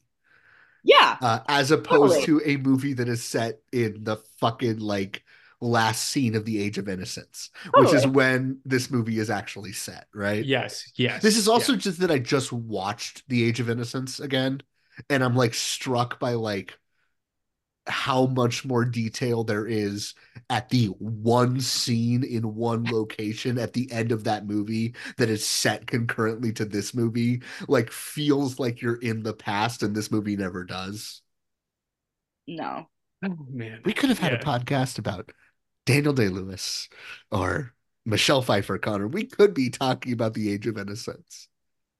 We couldn't have one about Winona Ryder. Yeah, unfortunately. Yeah. That's that's a that's that's it's present. So we yeah, no, right? that that yeah. no, that's yeah. I will have already been on that by the time yeah, this comes yeah, out. yeah, true. I, I plugged it on last week's show. What Charlie, which one which one are you doing? Um, I'm doing Little Women. Ooh, I've never seen that. I You've haven't never seen the Winona Little Women? Yeah. I haven't seen the Winona Little Women either, but it's my favorite book. So You Great. hate Christian Bale, and it's the worst Christian Bale performance of all. I don't hate Christian Bale. I don't like Christian Bale. Don't slander me. another one too. I forgot what it is. That's fine. I remembered you were on something interesting, and it was Little Women. I was like, I should watch that before I listen to that that episode.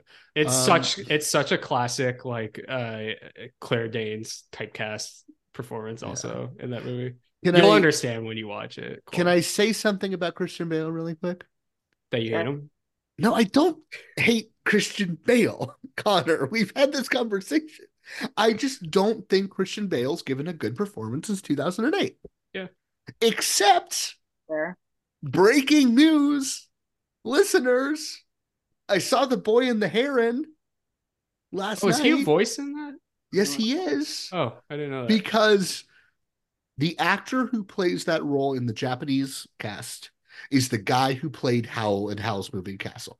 Mm. And as you know, Christian Bale is famously in Howl's Moving Castle and is famously really bad at Howl's Moving Castle. Um, so they wanted to bring Christian Bale back as like an acknowledgement of the similar casting with the Japanese version. Uh, Christian Bale is like extraordinary in The Boy and the Heron. Oh, that's good to hear. Yeah, the streak Yeah. is over. He's back, baby. He's back. What if this? What if the rest of the 2020s is just like knockout Christian Bale? Great. There, nothing would make me happier because I uh, like Christian Bale as an actor. Unfortunately, he'll probably do like three more David O. Russell movies in the next five years. Some David O. Russell is never getting another movie made in Hollywood. You don't think so? Because No, no. Amsterdam is just like so atrocious. And he's just such a fucking he's been me too'd so hard. Yeah, Like it finally caught up with him.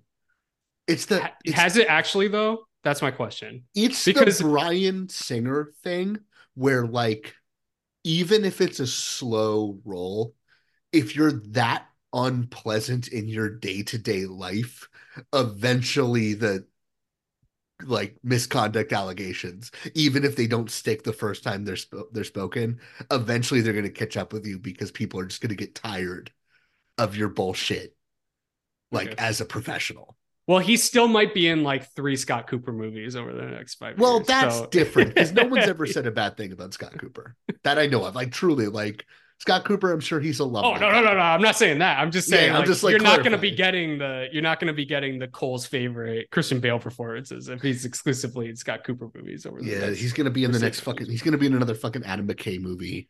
Oh, Just you wait. That's almost guaranteed. I feel. Did like. you hear that Adam McKay announced a new movie? Yeah, but isn't it in? It's about like, climate change. I think it's not officially. I think he's. I think he's gauging like Yeah. response to Um, the announcement. all right. Yeah. We got to get back onto Winter's Tale. Winter's Tale. I have We're- something I want to talk about. please, please. Um, did Will Smith and Russell Crowe's last interaction feel a little gay to anybody? Well, okay. Mm, You're gonna get me in trouble Why? on my beautiful podcast because you've you've said the word the words Will Smith and gay in a row. so we're just gonna believe this whole thing. Moving on. he is Will Smith is playing this role very gay. If that, yeah, I mean, if that's He's your playing reading this- on it, the hoop earrings aren't helping. Yeah. much. The hoop earrings, he's playing it as like down low Marcus Burnett, uh, which is wild. yeah. Sorry, Mike Lowrey. I always get which one's which mixed up. He's playing it like is the idea supposed to be that his Lucifer is like a man out of time? Yeah, I mean, I was gonna say this is also this is the third tuberculosis Colin movie. This is also the second movie where the devil is wearing anachronistic clothing. Table, table, table devil. We'll Yeah. come back to devil. To come back to gay subtext. Um, I do have to object to this. I do not believe she has tuberculosis in this movie. I have They say a lot- consumption like a hundred times. Okay, but Connor, tuberculosis is a incredibly contagious coronavirus, right? Like it is a respiratory infection that is like like incredibly contagious. This is that. a completely non-contagious disease that gives her a fever so hot that she melts snow. I think the movie I- doesn't understand. No, no, no. I think the movie's trying to say that she's got this like magical curse because her whole point is that she's supposed to die to teach Colin a lesson and like the movie's idea is that's her like mystical place in this world the thing she needs to do to become a star i don't think she has tuberculosis i think they think she has tuberculosis but she's supposed to have like magical star girl disease That's fine. And I mean, to, to I mean to elaborate on what you're saying, like I do understand where you're coming from, and because again, I don't really like the Caleb Deschanel cinematography, and I uh, it it it's very clear in this film that they were not that the resources weren't as available as something like or maybe the use of resources wasn't as ingenious as something like Scorsese's Age of Innocence. But in that establishing scene early in the film when her character is being introduced and she's like the fever lets me see the light and you get like all the lens flares and stuff like that. I did I, me as the viewer did think for a second i was like wait am i watching like a golden compass his dark materials type thing right now that takes place in like an alternate fantastical new york city separate from the one that we know in which people have magical diseases and people are knowledgeable of flying horses and demons walking around. No, would I did think for a second. Yeah. Yeah, I did think for a second that I was like, oh, it, this is a different take. This is a different alternative line, uh, alternative timeline, alternative rules to reality here than, you know, stepping more into that Neil Gaiman esque type of fictional storytelling. And then the movie like completely turns on that and they Yeah. say, no, this is New York City. This is exactly the place that, you, that you've been told about your entire life. let's let's Um, bring it back to will smith It counts as a Uh, tuberculosis movie though. sure it counts bring this Yeah. who is not not fruity in this movie charlie is what i would say it's not the most heterosexual will smith has ever come across on screen What band do you think his t-shirt is? Because I'm gonna say I think it's the Smiths, and I don't know if that's just because I've been watching The Killer on a loop in my or apartment. because you're making a gay joke about the smiths I don't even know if it's a uh, gay joke. I just I feel like he's wearing a Smiths t-shirt. Yeah. Uh, I mean, it would be more interesting if he was explicitly like a devil who lives out of time, a Yeah. la Tom Waits in Parnassus. Which Charlie, have you seen the Imaginarium Dr. Parnassus? No.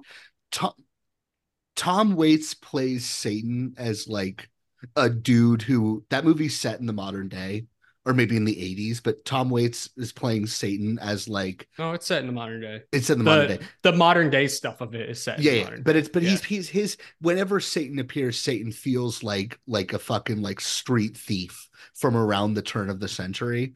Okay. But then that movie flashes back to like the fucking like sixth century or something, and Tom Waits still feels like a street thief from Yeah. around the turn of the century. He's- so so he's like he's styled he's styled like the De Niro version of Vito Corleone. yeah, But he's it's styled 20 like but Russell Crowe in this movie. Yeah, but most of the Yeah. most of the movie takes place in 2009, and there is a scene that takes place in like 5000 BC Tibet, and he's still dressed that way like Yeah. throughout whenever he's featured. So if the implication Yeah. is that like Satan is always like a fucking down Brooklyn scenester, right? Who like is really into Death from Above Records or something? Is that the idea? He's got Yeah. the hoop earrings. yeah, I think He's so. a he's a capital MF male feminist who's gonna get canceled in 2018 when DMs leak. yes. It doesn't land though. It's I, I wish I wish it was gayer, honestly. Because no, it doesn't make sense. I wish he. It's just a little gay. That's Just what little- I agree with you. It's just like a little bit. Like, and I didn't even. It was just the last scene with them that I was like, hmm, "This is like a little. Why don't, why don't we make this more?" Russell Crowe is like actually the most heterosexual actor on the planet, is part of it. Um, so like he's incapable of playing anything like that. Yeah. Uh, is is my take. But Will, you know, if I said that fucking it made total sense to me that Colin Farrell was in this movie, and it made sense to me that Russell Crowe was in this movie. I didn't say that, but it did. Um, I, I thought it was baffling that Will Smith was in this. I only like I would have been. I knew that he was coming because you said Yeah. in, when we were DMing about it that like we would talk about Will Smith. So I knew that Will Smith was going to be in the movie. Um, but I think if I hadn't known that, I would have been like shocked when he came. I don't know if I can do the thing we're obligated to do. We're this podcast. Uh, uh, okay. What? I don't because this movie want- is so bad. I like I for, had It's- forgotten for a minute, like because I because I don't like I don't like anybody in this movie So because of this movie being so bad that like I forgot that we were going to be obligated to do the Yeah. that So this this is my take. Yeah. Charlie, have you listened to any of the show? No, I'm sorry. That's fine. No, no, it's, it's it. Whenever someone is in one of the movies who has like is a real fucking like A-lister, we like to like do this thing we call the Mount Rushmore, where we like collectively with the guests, without the guests, if the guest isn't on, there's no guest, like collectively build up like the four canonical performances. Okay. Um, I think it would be both insulting to Will Smith and to Russell Crowe to do that for this movie. Because So are those we are the gonna two people. punt it? So I think? think we could punt it just because they're so bad. I is this Will Smith's worst performance? Is what I'm building towards. I Oh, I haven't seen be. everything. I ha- yeah, I don't know. it, cou- Certainly it, one of them. it But, like- could be. Here's here's the thing about Will Smith being in this movie. Okay, this movie in 2014. Now, if we talk about like the Will Smith movie star run of the 2000s, which is roughly what Bad Boys 2, like getting him back on the horse as like an A-lister through seven pounds being the next bomb, right? You don't think it starts with what do you mean back on the horse? Like after Wild Wild West? After Wild Wild West and Bagger Vance and Ali all kind of bombing. I think Men in Black 2. a, a movie I forget exists. You're right. Yeah. You're right. So for Men in Black 2 through Seven Pounds, which Seven Pounds is the one that breaks the streak, every Will Smith movie is a hit, right? Yeah. And obviously, Seven Pounds is six years before this movie. Actually, only five years before this movie, if you think about um the when they actually come out year to year. It's only five years before this movie. I don't know how you feel too, but like for my childhood, definitely one of the biggest actors. Oh, Like of if you were to ask if you were to ask me who the top five The biggest movie of biggest movie stars A-listers. were, he was definitely in the I, he was definitely mentioned. He, Yeah. I think about this all the time. He released a song like two years ago or something. Um, like he like went back into the studio and cut another rap song. Now I don't know if it like ever came out to like streaming services or anything. It was a freestyle, right? That he like just like put on his like socials or anything, which Yeah. was just him rapping. But there's a, a thing he says in that song that I always thought was insane, which is everyone's trying to put up Will Smith numbers. I don't think your life has that many summers.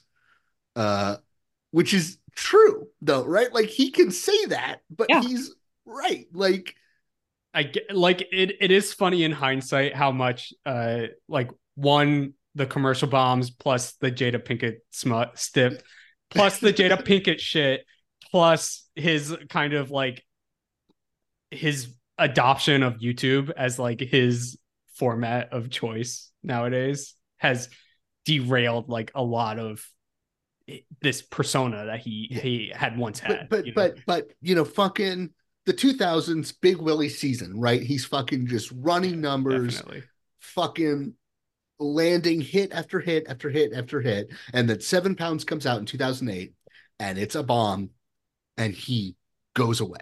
I mean, the thing is, though, Well- I will say it's Yeah. not that many movies.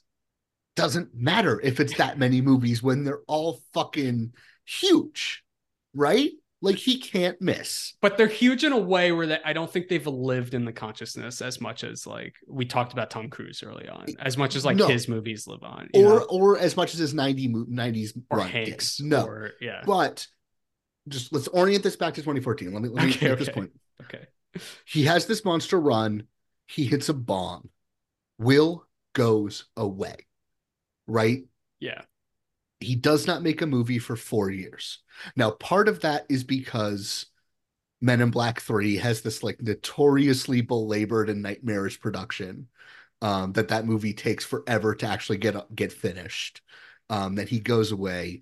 Part of it is that he's putting a lot of effort into trying to make his kids celebrities, but Will Smith hits a roadblock in his career, retreats, and then comes back trying to like reinvent himself as fucking Big Willie again, right? Mhm. Like he's he's trying to re-enshrine himself as the A-lister. He does Men in Black 3, right? The same trick that worked last time. Go back to another Men in Black movie. Men in Black 3 is a hit. Say what you will about After Earth. After Earth is a bomb, but conceptually After Earth is Will Smith being like I'm a huge star. I can fucking just like will this shit into existence, right? I'm Yeah. I'm fucking Will Smith. I'm the greatest A-lister of all time. He's the mover of that film. He's the one that put it all in motion. And this movie has shot by the time After Earth comes out, right? So Will Smith appearing in Winter's Tale is not a reaction to After Earth bombing. It is just the natural follow up to After Earth bombing. Which brings me to the question I'm trying to ask. If you're Will Smith and you're trying to re enshrine yourself as the fucking biggest star in the world, why the fuck are you in Winter's Tale for two seats? What are you doing? And why are you so bored? It's because Akiva Golds Goldsman wrote uh what do you write? I Robot and I Am Legend, right? Are those the two I that he wrote? guess. Yeah. Oh. No, Colt, that is literally what's happening with everybody in this movie. Like Colin Farrell's in this movie because Akiva Goldsman was friends with uh Joel Schumacher. Russell Crowe's in this movie because Akiva Goldsman wrote movies that Russell Crowe and Jennifer Connelly were in. You know, that's that's that's the case with like most of the big name actors who appear in this. So what, they were like, he was like, "You owe me a favor." I think he was calling it. I think he just based off of kind of, as I said, the anemic production design of this film. I think he had to really rely on like. I don't want to throw any names out there, but like I've seen firsthand. I've worked on stuff that isn't really like living up to the pitch that the people involved have put out there and i've seen the favors get called in in this way in like a very similar manner where it's like he, will smith is being polite by being in this movie he's choosing not to burn bridges by being in this movie is what's Sure. here yeah But if that's the case, then don't you want to like be the most exciting dynamic part of this movie? Like, what's what's the logic behind kind of just like occasionally doing a grumbly like demon voice, but mostly just being like, "I'm Will Smith. I'm cool. I'm bored. I'm just gonna sit here." He doesn't even do the laugh. that's what i don't really that's what i don't really get about this yeah Um, and then why is Paul Bettany not in this movie? That's the real question.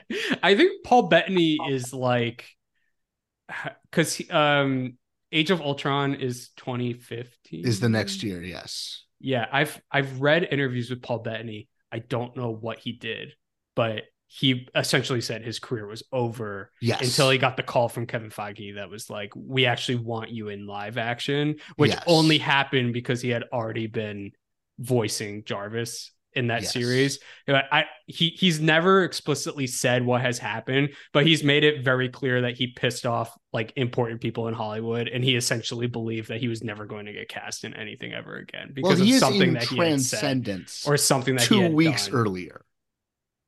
God, I'm just saying that's 2014 that is what know, he has said what he said. publicly. Yeah. Early 2014 is a bad time for Hollywood.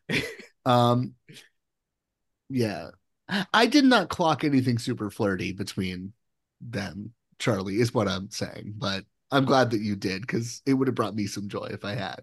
I just a little like calling him Lou, and then when he was just, Yeah. the I don't even remember what he said. Something like, like basically like he was like wor- like he didn't want him to die, which I guess was probably just supposed to be like oh like a little Yeah. of affection that was n- totally not romantic, but We're getting into something else that I don't I understand so about this film. something to be gay in this movie. oh my god, like- no, I totally get it. I want there to be just more sex in any way in general in this, right? Not like literal sex, but just like that like spark of like chemistry of There was no- flirtation. yeah, yes, passion.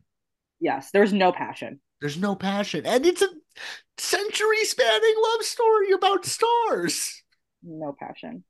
I don't understand, as you're pointing out, what is the motivation here? Because Lou, which is short for Lucifer, Mm-hmm. does not seem to care whether or not Colin Farrell pulls off the miracle that, that they think he's going to pull off in this movie. No. But Russell Crowe is willing to risk his own immortality to attempt to stop Colin Farrell from pulling off the miracle that they think he's going to pull off in this movie. So th- I don't understand why is Russell Crowe so invested in preventing this from happening when his boss question mark seems to not care in any way whatsoever. I don't know. Yeah, Yeah. I, I don't have an answer. This have is what I'm saying where it's like just cut all that stuff out of the movie. Yeah, And then him being alive in 2014 is like magical enough for me to like have my mind blown once that happens. if it's a good movie leading up to it. sure. I don't understand. I I don't. don't. I don't. Yeah. I don't know. I don't get it. Who else is in I can't I I just think like uh, Crowe's bad in this. he's a- he's doing like sandwich. he's doing like that uh twitch thing where it's like he's you know what honestly we're talking about men in black and like he's kind of he's kind of a little bit trying to do what D'Onofrio is doing in the first Men in Black, just like a much more muted form of like this monster who is in human skin, who like doesn't really understand how to be human, but is like navigating throughout the human world. I guess. Th- th- this movie has no sense of humor to it is also the problem because like Not very seriously. I don't love Russell Crowe like unreservedly as an actor, but like if he can like camp it up a little, he's generally gonna do a better job than he does in something like this. Like I think about something like The Mummy, where there is like a, a playfulness to that performance that he gets to indulge in that like this is crying out for. Or or like uh not to bring up the DC EU again, but like he d- he He's does get to like good yeah, in, yeah. in Man of Steel. Um, if you've never seen, I'm gonna just go ahead and assume that neither of you two have seen uh The Man with the Iron Fists. No, I The- have the RZA's movie. The Yeah. RZA's starring vehicle that he does like Yeah, right yeah. before this. Um, that is like a purely comedic performance in almost a similar vein as this one. I had a brief Um, moment when I quit the football team in high school where I was like, I'm going to become a professional boxer. And the boxing Mhm. coach that I went to was talking about the man with the iron fist like every single day. Why? Because it's a good movie. Just his favorite movie. Yeah. That's a wild movie. Yeah. Um, yeah, I don't get any of the logic behind what Crowe's doing. Like, I know Connor, you've been. Um, I don't think he's good at playing a bad guy. I just don't know. I don't think he's good at that. He I can't really think of other scenarios where he's really pulled it off. I know he's good at playing like morally complex characters, but I don't think he's great at being the outright antagonist slash bad guy of the movie. And I think Well, he doesn't normally do it. no. And Yeah. uh I think a lot what people what people love about something like Gladiator is that he's able to pull that off and that I want to talk about Colin in this light as well. But I I think something that they share between them as actors is when they're good, when they are good, they tap into grand storytelling behavior that old movie stars were capable of in like the epics of the 50s and, and 60s stretching way back. And I think like I think Crowe's ability to do that in something like a gladiator is like what made people love him in the first place. Yeah, No? maybe. When I Um, when I think of Eva Marie Saint being in this movie as someone who who in interviews is like completely enamored and in love with Colin Farrell, as someone who worked with Cary Grant, who worked with uh Brando, who worked with man, I don't know, like Eva Marie Saint is extraordinary in Winter's Tale. James Mason. I will go to the mat for that Eva Marie Saint performance. I think she understands Colin Farrell in that way. Well, you think they slept together? Oh, I, I don't know. I don't This is know. Connor's theory. No, no, no, no, no. I don't know. I don't know if they slept together, but the interviews, the interviews between them are just so hilarious. of, They're- uh, very flirtatious. Yeah. Of And Eva Marie Saint like constantly being like, I wish I was in the sex scene instead of uh, uh Jessica Brown Findlay and and stuff like that. Um and basically like I the interviewer asks her like what did you enjoy being in this movie? She just responds Colin Farrell. Which, Charlie, you laugh, but when Colin Farrell was, you know, a 20 something year old movie star Mhm. and he was, you know, sleeping with every woman in Hollywood, Mhm. he was, in fact, briefly dating Elizabeth Taylor. And Elizabeth Taylor is only 10 years younger than But- Ava Marie Saint. So if you told me that Colin Farrell and Ava Marie Saint got together fun. on this movie, I would be like, I believe you. Um, she's got so much energy for 90 in this movie, though. Yeah. So the interviewer, the interviewer asks uh, a question, and Colin proceeds to like talk about how he enjoyed working with her. He says, "Working with her was a dream. I had one of the most incredible periods of the last 15 years on a film set that I had had with her, and uh, I've been aware of her work since I was in my early teens." Uh, I love working with actors who are who have had a greater kind of depth of history with regards to life and film, and working with Eva Marie Saint as with working with Christopher Plummer. I think were two of my favorite experiences. She's a wonderful actress, but more importantly, always more importantly, always the cart that should go before the horse is the human being and how you find them as a person. And I just adored the bones of her, and I was really spoiled to be able to spend time with her on set, and it will stay with me all my days, which I hope are plentiful. And then she immediately responds, "Colin and I became lovers." She's just so funny to me. Every response she gives is is about how she wants to have sex But- with Colin Farrell. But elsewhere in that interview, she mentions that her character is supposed to be like 110 years old.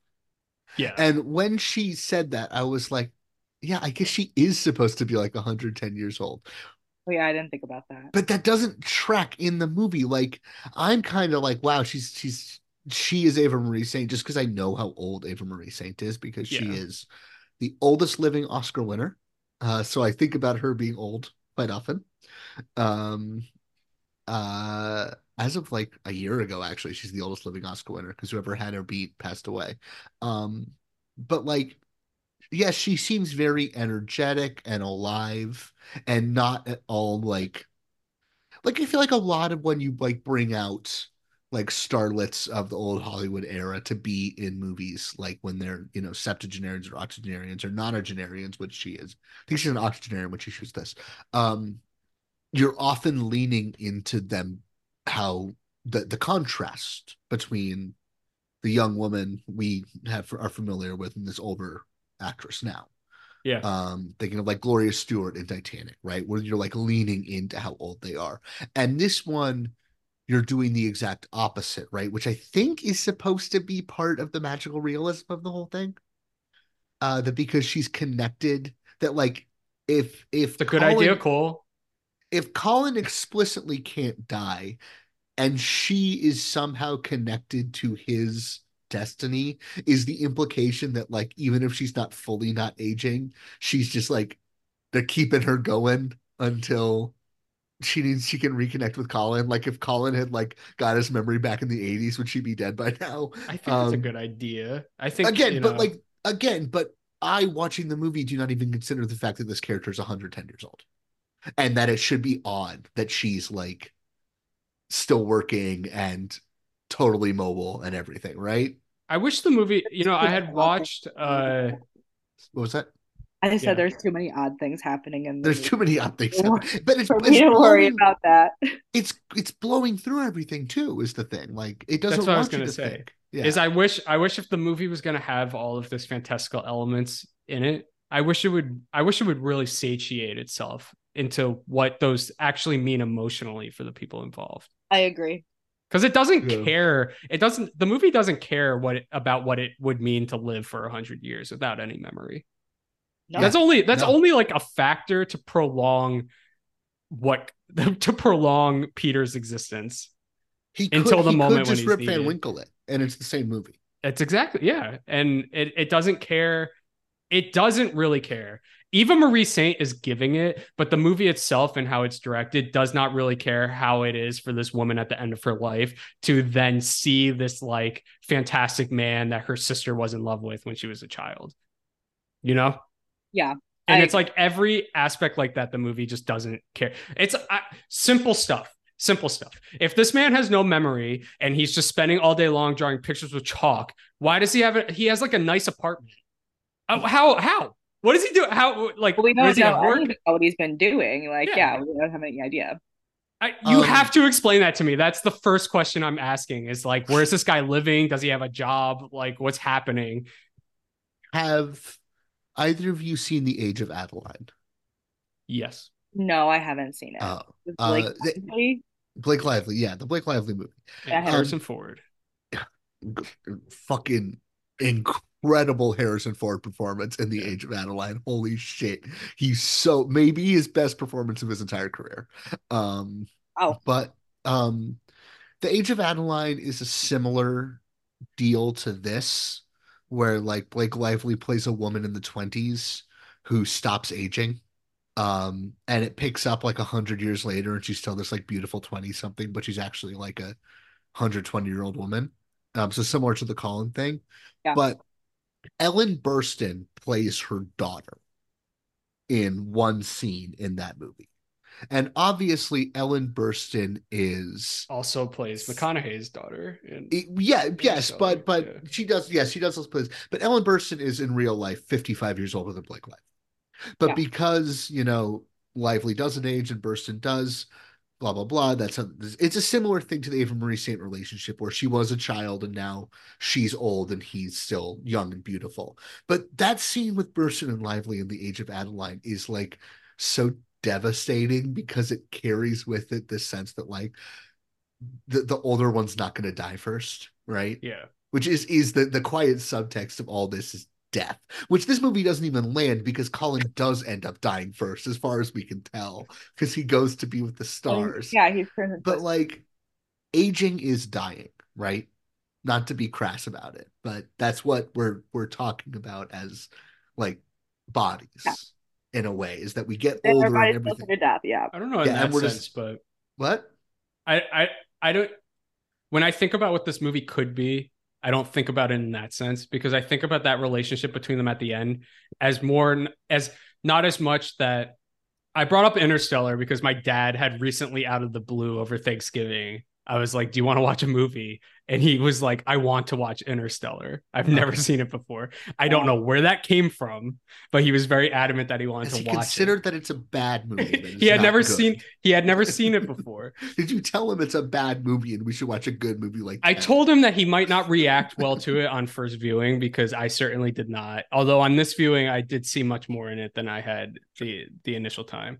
Um, what I think is so moving about the end of that movie and about that scene between McConaughey and Burstyn is not so much, not so much that Burstyn is closer to death because she is physically older than McConaughey is at that point in time, but more that she has lived this life Yes. that Con- that McConaughey had never had the opportunity to live, and now he has to live life. Which again, like this movie isn't even attempting to Well, the- the- to land the- because Colin flies off into the. the, reason I was i was pulling towards Yeah. the Age of Adaline and not Interstellar is because Interstellar has the time travel shenanigans. These movies don't. The lives have been lived in both these movies, but to, to a degree, there's like that old saw that like, well, death gives life meaning, and and Colin, in a way, in a better movie, him being deprived of death then gives his life no meaning, and the idea should be that he needs to find meaning to then have the death, right? Like he's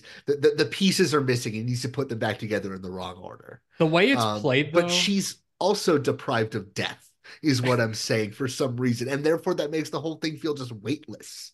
The way it's played though is though the hundred years that he has spent wandering New York City, he did not experience anything. Yes, That's Yeah, the way it's played. untrue. Yeah. He just does chalk drawings and puts on the world's worst wig. he just okay, keeps wearing the same clothes that he wore hundred years before. Can we agree that it's the worst wig anyone's ever worn in a movie? No, I've, I've, no. It's We, so we, bad. you and I have both seen a home at the end of the world. Fuck. and have had this Shit. discussion before. Fuck. Shit. Oh God, you're right. Yeah. Charlie, can I send you a picture of what Colin Farrell looks like in A Home at the End of the World? I'm gonna text it to you. And I Um, still think Samuel L. Jackson is the king of bad wigs. Just Almost like- every wig Samuel L. Jackson wears is a bad wig. I want you to think in your head, how bad can a wig be, Charlie? I want you to just try to conceive of what you think the worst wig of all time is. Okay, I have an image in my head. You have an image in your head. Looking at it. To be fair, I've not seen this movie yet, but Efron's wig in the Iron Claw looks pretty awful in the trailer. It Oh. might be honestly that wig might be the same wig that Colin wears in Oh, Home at the End of the World. no. It looks like a mop. It looks like they have put Oh, a mop on. so it. mean. It's so mean. Oh no, that's really bad. in in this movie's defense, it is like canonically a bad haircut. Yeah. And like They at make a one point of it, You know, you know, you know, there's that like fucking like shitty like oh she's got glasses and a ponytail thing. This Yeah. th- that wig is his glasses and a ponytail. Got where it, the okay. second they give him a haircut, everyone's like, like, oh I my god, must he's so sleep. hot. Yeah, the second he gets a haircut, everyone in that movie starts sleeping with him. Yeah, it's, Got it's also supposed to be like when the little kid version of him in the beginning of the movie has the same haircut, Yeah. and then It's they've so bad, all like all the other characters have grown up and they're dressed like it's the 80s, but he's still dressed like it's 1972, even though he's an adult now. Weird movie. Yeah. Weird movie. Weird movie. I wish this movie were weirder. I there's a lot of things I wish. Yeah, it I wish just it it was weirder. needs I a wish lane. That- That's what I'm saying. It's like that. I guess that's what I'm saying. Where it's like you need to. It, it's throwing so many weird emotional scenarios based on the relationships between these people. I'm doing It that. would be interesting if like the Russell Crowe character was a father figure to him in that dynamic of like him being raised to understand evil as uh, as like a necessity to like the balance of things and then for whatever reason have some like calling to grace where he starts like acting against that like that's an interesting relationship to explore i don't know There- every relationship is an interesting relationship to That's the thing. Yeah, and Yeah. they don't explore any of them. They just like plop something and then they just move on and they don't do anything with it. I And I- swore there was going to be like a conflict between him and the William Hurt character, where the William Hurt character blamed him for the reason that she died because he does sex her to death canonically in Oh, the movie. yeah, Or even like his like his you know fight with Russell Crowe. The fact that there's no like real words said in that fight, like they literally just like fist fight. I'm like, we have nothing to say to each other after all this time. I don't know. I just feel like I thought this movie was gonna be like funny and like campy. Yes. And it was actually boring. Yes. And that's I really sad. because it was it just shouldn't be thinking- boring. yeah no like a, a movie where will smith plays the devil and had just like the bare teeth thing that's about a magic horse should be a fun movie to talk about fun. And that's like I feel like anybody who's listening who hasn't like watched the movie, if you heard the description of this movie, you would think this movie has to be fun. Like it sounds fun, but it's not. It's boring. if I told you what this movie was about and I said You Kenneth did. Branagh directed this movie, you wouldn't think it was going to win Best Picture at the Academy Awards, but you would be like, "Oh, that sounds interesting." Like I would sit down and watch that movie with a smile on my face. You know, there are Well, countless. you're- There you- are you countless say that. directors that You- could. i'm going to remind you that you said that when we do talk about a kenneth branagh movie on this podcast in a few months it's coming the clock is ticking What is? Wait, what you forget you always forget There's a Colin Branagh movie. yes there is kenneth branagh directed the artemis fowl movie Oh my god! Oh my god, man! Does that? But the question, the question is like, how are we gonna watch that movie? It's Isn't no, it pulled? It just all the ones that they cut just dropped on paid streaming services like quietly the week before Thanksgiving. Oh. Okay. We're safe. Were you aware there was an Artemis Fowl movie, Charlie? Um I was feel like you could be an Artemis Fowl person. I wasn't, but I Okay. that But your age, yeah. Yeah, your age and your been. interests, it could have landed. I definitely could have been, but I just wasn't. Yeah. But Can I'm I a- ask you? Uh, I'm gonna I'm gonna ask you if Artemis Fowl is something, and I would just want you to say yes or no. Sure. Okay. Is it about a steampunk pigeon? No. That's what I imagine in my head that Artemis Fowl is about.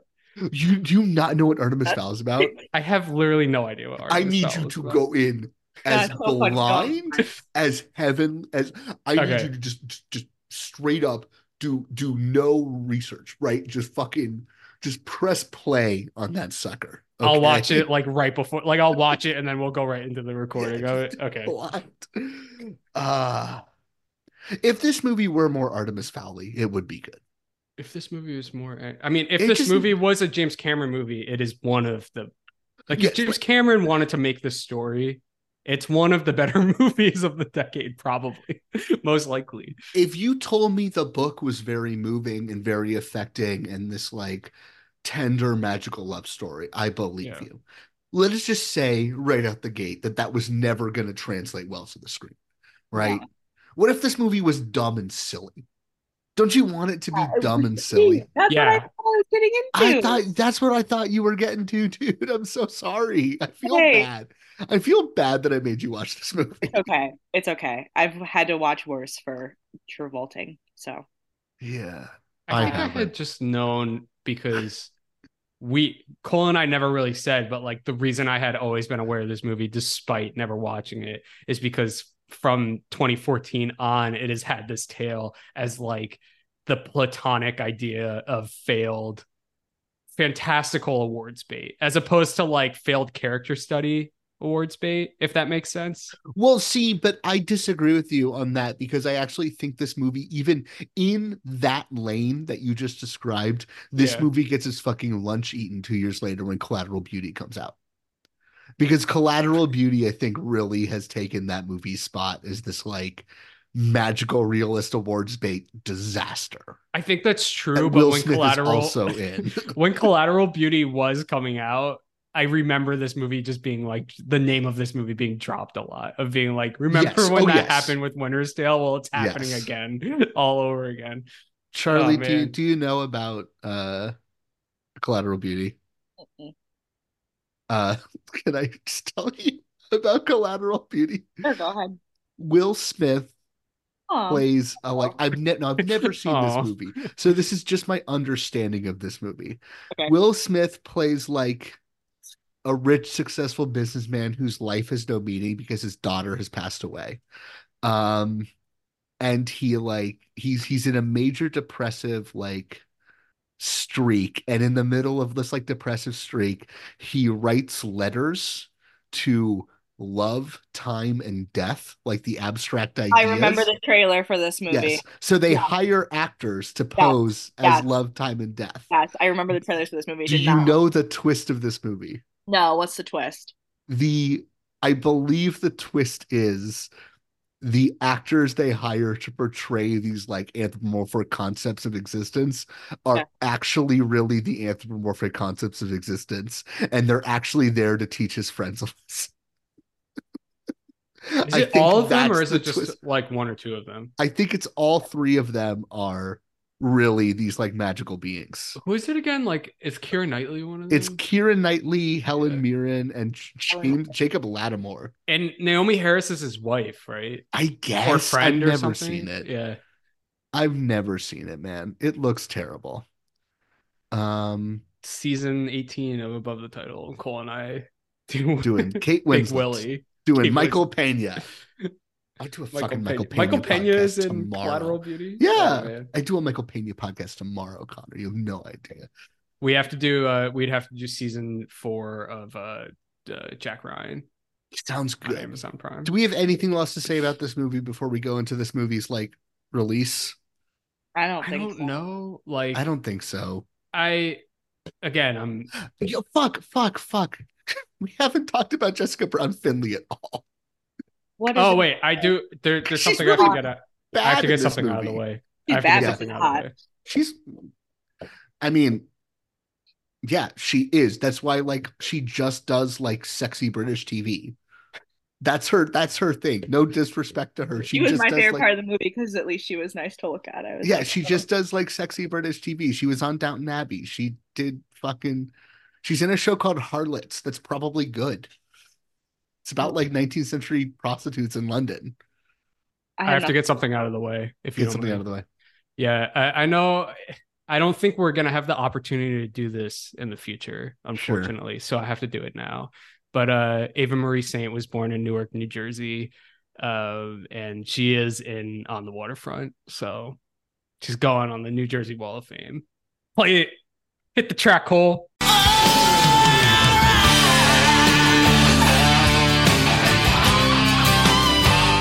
Once you enter this family, there's no getting out. Literally, because I've been in a blitz of editing episodes, Connor. I was just just right before we started this being like, well, Connor hasn't inducted anyone into the New Jersey Wall of Fame in a Yeah. long time. This is an imaginary pizza parlor, Charlie, Mhm. with where the photos on the wall are beloved New Jersey thespians. Yeah, but only people that we have covered so far. So it's but like- only people who've come up on the podcast. it's a very strange collection of like Bruce Willis, Joey Pants, Kevin Smith, and the two guys from Scrubs. and the I two think- guys from yeah. Scrubs and Eva Marie Saint and and Eva Marie Saint. pointedly not Tom Cruise. and not Michael Pitt. Did we even say that on that episode? Sean was like, Sean brought it up, and I was like, no, no, no, no, no. I don't even remember that man. That happening. I'm in a fugue state over so that pointedly not Michael Pitt. But I, I mean, okay, Eva Marie Saint, uh, the, the best, right?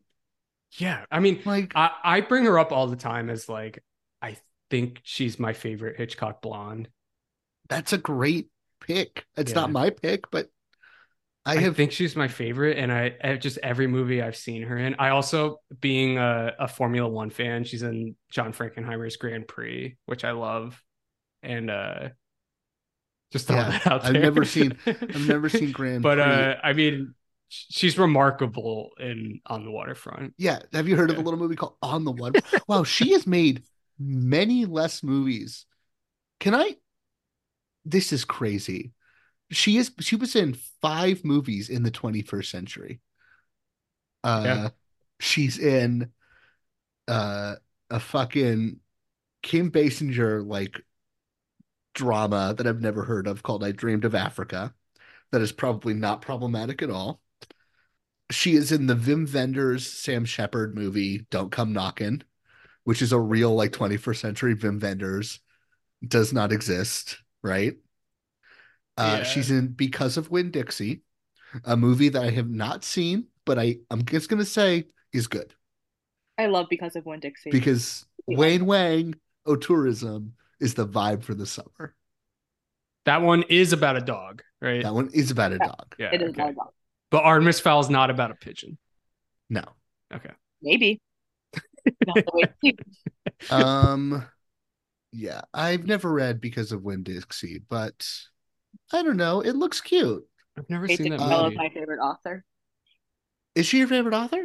My favorite author. Yes. That's a cute answer for favorite author. I've never read. I- I'm looking at her right now. I don't think I've ever read any of these books. They look good though. Yeah, All great. I, I people really like the Tale of Despereaux. Yeah. I've never read it, but I just reread it recently. Yeah. Me and Beth did it as a little bedtime story. We'd read a chapter every night. oh, that's cute. Yeah, I, I wish I had an opinion on her, but I'm I'm pro. I'm pro like philosophically. I am pro like good children's book And authors. hundred Yeah. percent. really and she She's one of the seems like someone who's in that like good lineage. Um, and then before this, in between because of Winn Dixie and um this, Eva Marie Saint is of course in uh Superman Returns. Uh, a great movie that is not at all problematic, but that I kind of love As Martha. as Martha Wayne. Martha. Martha Martha Kent. Martha Kent. Martha Wayne. Martha Wayne. It, it was a bad someone should have corrected that at some point. Um, who plays Pa Kent in that movie? In Superman Returns. Who Isn't he plays- dead? He is dead. That's what Yeah. it is. Uh, Langella plays Perry White, man. Because Mm. uh Returns is like yeah, he is dead. an alternate return returns is like it it uh it it presents itself as like a possible sequel to Superman 2. It is a sequel to Superman 2. Yeah. Yes, it kind of started that thing. Yeah. Um so yeah, this movie and obviously Pa Kent dies in Superman 1. Yes, he does. Yeah. This movie, like I said, comes out 10 years ago. Comes out February 10th. I guess a little over 10 years ago. No, it comes out on the 14th. It comes out on Valentine's Day. Valentine's Day. Uh what? I said on Valentine's Day. Yeah, it does. It comes out on Valentine's Day. Uh 2014. It opens at number seven at the box office. And it opens at number seven and drops like a stone, right? Like it's it's that it- it's the one-two punch of opens bad and has terrible legs. Colossal bomb. What was number Um, one? Lego movie in its second weekend. It was never taking the weekend, right? Lego movies hit. The Lego But- movie came out in 20 The Lego movie came Yeah. out 10 years ago? Yes, it did. What Can the I- fuck, man? Can I tell you what that's the- not sitting well in me at all. Can I tell you what the other new releases were this Yeah. weekend? Because, like, Oh, other man. movies in the top 10 that aren't new Monuments Men, Ride Along, Frozen, Lone Survivor, uh, the Jack Ryan movie. But, like, these are the movies that are opening on Valentine's Michael Pena. Day. The movies that are opening on Valentine's Day alongside Winter's Tale are the remake of Endless Love, the remake of About Last Night, and the remake of Robocop. Wow. Connor, we were talking on our Total Recall episode that as much as now the state of Hollywood looks terrible, the the the MCU and like revitalizing like franchise filmmaking as a concept Yeah. was actually like a necessary corrective to what Hollywood was doing 10 years ago. That you've got three remakes of 80s movies that are like forgotten today, the remakes, not the originals, Yes, yes. coming out on the same weekend Okay. is like that's embarrassing. It's difficult to make sense of. You know what the, the craziest thing about about last night In is? February. In on the same February, weekend in February. And pointedly, about last night is in this list. So's that awkward moment, which is also a remake of About Last Night. They just didn't clear the rights to it. I don't know if you've seen that awkward moment, but it's I have. fucking that awkward moment is more has more in common. It's not. I'm not saying because it's the race thing. I'm saying because of like plot stuff that happens in those two movies. That awkward moment is actually a more faithful remake of About Last Night than Yeah. fucking the Kevin Hart About Last Night is. Um, yeah, just bad. Uh, also in the top 10, this is, of course, the second weekend of the greatest movie of 2014, which is Vampire Academy Blood Sisters. Uh, a great American masterpiece. We salute you. This period 10 years ago feels It's so close and simultaneously so far away from Yeah. What's it, what opens next weekend? Next weekend, baby. Kevin Costner's Three Days to Kill. Is this our last 2014? Oh No, no, no, next week. Because Miss Julie, we got Miss Julie next week. Yeah. Um, do I want to play a game? Is the question. I don't have one for you. 'cause I have one for you. I don't I don't know where to connect this to anything enjoyable. Um, serious. I, I I just need to say again that like we understand post the lobster of what Colin Farrell can do and bring to the screen. And just the fact that like I just think this is just 14 a years. nothing. there are 14 years of wasted potential. Yeah. But I think look, okay. This is this is what I'm just gonna the, the reason why I'm mad at this performance, and I actually think this might be the worst Colin performance. I don't know if I said that earlier. It's just been rallying around my head. It's not because he's worse in like Total Recall. He's worse in a See, lot of no, but this is this is why I disagree, Connor. I know you love to say that he's director dependent, yeah. but think about the new world. I think he's great in the new world. No, no. I said No, this during the episode. I think he's great in the new world. Okay. What if he tapped into 1% of that in this movie? I think he's try. I think when they're looking at the microfiche, he's trying. I think there's I, think he's nothing there. trying, but it's because there's nothing for him. it's because there is nothing textual in this film for him to pull lazy. from. because he's lazy. It's his job. would be it's his hap- job to be good. I don't blame him for being lazy in the making of this movie because it's horrible. And I don't think he's lazy. Like I I think he's lazy. Charlie, break the tie. I, Yeah. I just feel like nobody in that movie cared. Yeah. But I think you need to hold them to that. Love All it. right. I don't know. I don't know. It's hard. It's like so difficult to say. The realities of making these pieces of shit, like I, I just I can't imagine. Like, so Uh, I just think his particular brand when he's on of like sexuality on screen, which he has done in the past, he has been so fucking erotic in movies, is like that. it's but it's it's not just that he could have brought it, it's that it is very well suited to what this movie like kind of thinks it's doing. No, yeah, I agree. And I- that he's not giving you anything is to me a travesty. if you look at his filmography and everything that we've worked through, I think when you get post Miami Vice, He doesn't want to be the- sexy anymore. not that. I think if I don't know if this coincides with him becoming sober. I don't know what happened personally to him, but I think if he can't make intellectual sense out of what he's working on, it, it just completely falls apart. Sure. I think when he was work, I know he doesn't remember much of the experience of making Miami Vice, but I think the experience of working with someone like Michael Mann and having like almost every single level of minutia explained out to you explicitly as you're making the thing, almost to the point of like detriment that the film loses sense of what it is because Michael Mann is so crazily obsessive with like changing things on a day-to-day basis to make it more real, more true, more whatever you have it. I think once you get past that and then you're like being told to be emotionally real with stuff that doesn't pre-exist for you to pull from, I I, I don't think he can do that. Which is weird because like as we've said, like the recruit, not a good film. He does kind of do that in the recruit. Like he is kind Mhm. of capable of like pulling that off in moments in the recruit, which is also not a good movie if you kind of understand what I'm saying. It's a it's a very like weird, intricate circumstance of like his what I'm assuming is is the process that he brings to the table and how that's likely changed from movie to movie throughout his career. I can't speak on this. I don't know. Yeah.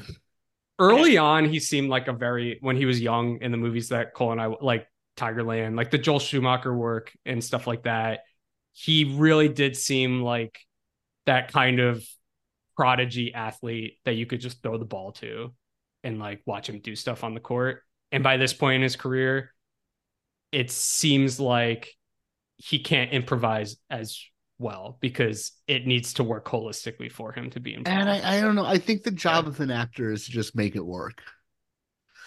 Um, all right. to some extent. I mean, but you know, it's like films are so strange because you have days where you can just be like shooting a reaction shot, isolated from everything else but that's it's going your on. job. It's your I but think it's, your job, but it's your job in coexistence with like I all these know. other craftsmen that are working at the same time, you know? I don't know. I'm gonna we're gonna come back to this in like three or four years. We're talking about someone else who's in a bad stretch and they're better. Yeah. Charlie, before we go into this little game I had planned, do you have any final thoughts on Winter's Tale? I'm sorry I made you watch this. It's okay. No, I don't think so. I think I've said everything. I need to If it's if it's any uh consolation, I went and I looked up what the other one you wanted to do was, and it was Ondine, and that's also not a fun movie to talk about. Oh yeah. Um, I, that's it another is more it- it's more fun than this one though. it's a better movie, but it's another one where we're just like, I don't know what to do with this. I think we would have benefited from having a guest present on that episode because we Well, didn't I'm have one, right? Yeah. We did not. Um, all right, Connor, I'm taking a page out of your book. Uh, Do I have to play this game? you don't have to. You're welcome to. Uh, I have gone to a little website called collider.com, everyone's favorite. Oh, I never step. I never dropped that far. I never dropped that far. they have knocked together a list of the top 10 so bad it's good movies from the past five years. This was written in May of last year. So from 2018 to last year. Should I just start? Yeah. Is If you- Cats on the list? Cats is, of course, number one. Is Dear Evan Hansen on the list? Dear Evan Hansen is not on the list. Wow, that's I kind of I know. Um, trying to just think of. It's funny how hard it is to remember like the terrible movies that have come out in in recent years past. All right. Number two is a movie that we are going to do on this podcast. We've like all but put it on the schedule. Um, Hmm. uh, it's a movie that I like a lot. I think it's like legitimately great. Um, and I think people like reacted to it like it was so bad it's good because they like couldn't handle it. Like I'm being a little facetious when I say that about cats, but this I'm like, this is kind of a staggering work, and people didn't want to like try to meet it on its level. Oh, is it Tenet? It's not Tenet. It is Oh, a okay. sci-fi movie. Is Tenet on the list? Tenet's on the list. Damn. Uh, sci-fi movie early. big It's from stars. early 2019. It's got some big stars in it, reuniting from a previous movie that we've talked about many times on this episode. It's got a giant tuna fish in it. it's a big old tuna. Oh wait, wait, no, wait, wait. No, Named that wouldn't make any Justice. sense. The tuna is named Justice. I'm s well, This I'm is guessing uh, I Ste- haven't seen this movie then. This is a Steven Knight's Serenity.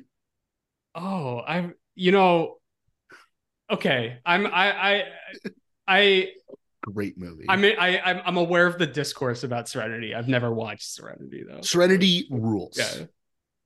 Serenity I'm Who's is in this? Oh, McConaughey. We talked about McConaughey and Hathaway Yeah, yeah, and Jason Clarke yeah. and Jeremy Strong giving the only good performance he's ever given in his career. Sorry, guys. We're true. doing Jason Clarke on the Oh, that'd be podcast. Sorry to spoil it for you. All right. Number three is a movie that has a so bad it's good cult around it, despite the fact that no one saw it, like at all. Like that's the whole thing about it is that the so bad it's good cult entirely was spawned by people not actually seeing the movie. Uh, so that does much, not help. so much so that they thought they could put it back in theaters because they thought there was an Oh, Morbius. It's it. It's Morbius. Morbius. Doctor Morbius. Number is his four, name Michael Morbius? his name is Michael Morbius. And and uh is uh is Matt Smith also a Morbius or is he I like a don't. different I didn't see it. um, number four is like whoever wrote this list has a fucking like bone to pick with this movie. Oh, Uh, so it's it's, a- not really considered a so bad it's good. It's not like, a movie people. that anyone has ever thought about. Huh. It's it's it's a comeback. It's 2022. 2022. It's a comeback vehicle for a year. huge director from the 90s. Is it Deepwater? It's not Deepwater. Deepwater. This this director may have been one of the people who made Will Smith a star. Uh, What are the movies that made Will Smith big? People. it's not. It's not ambulance. It's not Right. ambulance. Yeah. No, It mi- but is it like a action movie? It like is a big action movie. What? Charlie, you got no idea? I don't know. Wait, That's is it? Are you talking about Men in Black? No. Nope. Before Men in gonna say, Black. like I'm not aware of What's the movie between Bad Boys and Men in Black? with Will Smith. With Will Smith. Uh, wait, Men in Black is 97 and Yes. Bad Boys is 95. Yes. Oh, oh, is it? Wait, is it? Is it Independence Day? so, yep. What? You've- he made a movie last year. Moonfall. He directed With the Moonfall. Moonfall. I literally He directed Moonfall. I know. This is what I'm saying. What? Why am I unaware of that? And then I wanted to do this one because uh Is Moonfall about the moon falling yes. into the earth? But the moon is a Dyson sphere made by aliens who are like trying to destroy the project when they like ancient alien colonized Earth or some shit. Um Who's Number five, the Who are the main wanna- actors of Moonfall? uh Patrick Wilson and Halle Berry. Oh my god! Oh my god! Maybe it's Halle Berry. Uh, I Uh, wanted to do this list for one reason though. Number five is to shout out a mutual friend of all three of ours. It is a Travolting classic. Gotti. No, Oh. it's that's not like Gotti. 20, That's like 2017, right? Yeah, it's too early. But what's Yeah. the other? What's the other like notoriously bad Travolta movie notoriously bad Travolta movie? directed Of- by a certain beloved musician? Yeah, I don't know. Oh, you don't know this one? Of recent, of the last five years. Yeah, Yeah, I'm not sure. it's uh, it's the fanatic.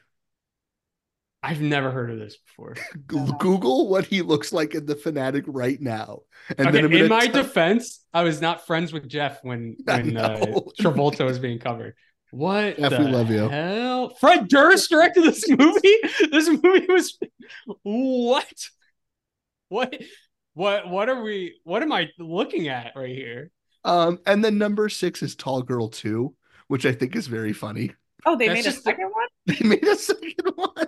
That's like Netflix, right? Just like life sucks because you're tall. yes, they made That's two of them. John Um, Travolta as Moose, an autistic man who develops an unhealthy obsession with his favorite actor, Hunter Dunbar, and stalks him. Oh no. The film Yeah. was given a limited theatrical and VOD re- release on August 30th, 2019 by Quiver Distribution and Redbox Entertainment. I'm just gonna say to to back up my point that um that there are no so bad it's good movies anymore. Uh like half those movies you had never heard of. Do you have you have to pad out the list if you're a hack working for Collider. If you're I'll I'll shout you out. If you're fucking Robert Lee the third. Hey, Robert Lee Not the the third. third. Oh, Change your bad. name, buddy. Do you have any favorite do you have any guilty pleasure movies that you think are bad? Not that it's so bad it's good, just like movies that you enjoy watching that you also acknowledge. it is it is my firm movies. philosophical belief that if I enjoy watching a movie, it is good. I also think that. I'm not sure if that's true because I think there are movies Click, that click I on enjoy. click on this link. I want you guys to see what Robert Lee the third looks like. Okay. Yeah, he, wait, he wrote the art this article Yeah. about the he looks exactly like how somebody named Robert Lee III would look. Yeah. Are you a sure this is a real person or is this like a No. is this a is this a Snyder a Snyder cut bot? This could that be AI Snyder made? Bot. Yeah. Oh, Tell me this does list- not look like a Snyder cut bot that you would see like all over. other other other great articles that this guy's written the 10 best french animated movies the 10 best mockumentaries of the 2010s uh the 14 best classic stoner comedies the 10 best comedies of the 2020s the 10 best animated movies of the 2020s uh, wouldn't you love to get paid $20 to knock one of those fucking pieces of shit out connor doesn't that seem like a great gig Do you get paid a full 20? if you work for collider you should kill yourself you're a fucking Jesus. Wow. Oh my god. Hey man. I need to be nice to people who work for Collider. They have like no self worth. Is the problem because they work for Collider. Yeah, man. He'll watch oh, he'll watch upwards of 125 movies over the course of a calendar year. Robert Mm. Lee the third. So you got to show him some more respect. You got to put some respect on his name, Cole. You want to hear something really cool? Uh, I went to go look at his list of the best uh, French animated movies. Connor, his his number one is Fantastic Planet, which is not a French movie. Oh, That's been our show. We're so tired. Do you have any movies that are so good they're bad? That's the question. Oh yeah, Charlie. You said no. no, I don't believe in guilty pleasures. Yes, I also know. Oh, you said so good they're bad. So good they're bad. What does that mean? I don't. Yeah, I don't understand the question. I think there are movies that everybody likes so much that I don't like because Well, yeah, because you're a much con- everybody likes. contrarian asshole. I don't even mean in that sense. I think it's more like like it's overhyped for you. not overhyped. Like I think there are movies that are good, but they're manicured and there's like nothing. What's the right word I'm trying to use here? There's nothing to like latch onto because the movie is like so polished in a good way and still like retains being a, a good bad movie. movie though. Yeah. Connor did once say that he spent like several years disliking the social network because too many God. critics he thought were annoying were too self-satisfied for liking it. Yeah, yeah. No, I agree with that. Yeah. Social Network is so fascinating. It's a I great was, movie. I was, But I I was think- not in the trenches of the Social Network fandom, but I was like adjacent to many people that were in the Social Network fandom, and that fandom was fascinating. Yes, the social network fandom is something I've only like found out about in recent years. Uh yeah. I think Which is there weird is because I like tend to be pretty like up to date on what's like the weird fandoms are. Yeah. Um No, that one was like that was fascinating. I think the adoption of that movie though by some outlets is like a little masturbatory. Yeah. It's con- it's self-congratulating in the sense that like, oh, we understand what's wrong with the modern world because we think that this movie is good. Which also like me. yeah. I should clarify like I do have guilty pleasures, but like my guilty pleasures are like movies that have animal cruelty in them, right? Like Okay. like those are movies I feel guilty about liking as movies where I'm like the production of this was probably kind of fucked up. Sure, I think that's, Not like a movie I that's- think I'm too smart for. yes, I think I'm that's a stupid. good kind of guilty pleasure to have. Yeah, I'm very stupid. I'm Uh, asking these questions because I don't have any examples off the top of my head, Yeah. but like I do feel like I feel this way about some. I think Connor with love. I think that so good it's bad is a you thing. That's a that's a you thing. Yeah, you I think don't- it's just a me thing? I, Yeah. I, yeah, I don't never felt that way. Can I say one more thing about the social network? Yes. Um, did you guys know that um the book uh Red, White, and Royal Blue, Yes. which was made into a, a movie recently that was Yes. fine, um, was based uh probably based on um social network fan fiction. This is this. I I'm only that. shocked in that you said probably. I thought it was a, an accepted fact. Well, the original has is nowhere to be found. Interesting. So it's not But- documented. Yes, but Like- she wrote social. I mean, uh, she wrote like she wrote social network fan fiction, and people, a lot of people are like, we remember her writing, starting something very similar to this with Interesting. Mark Zuckerberg. I'd believe it. Isn't there? Is there another one besides that? Fifty Shades and uh, After.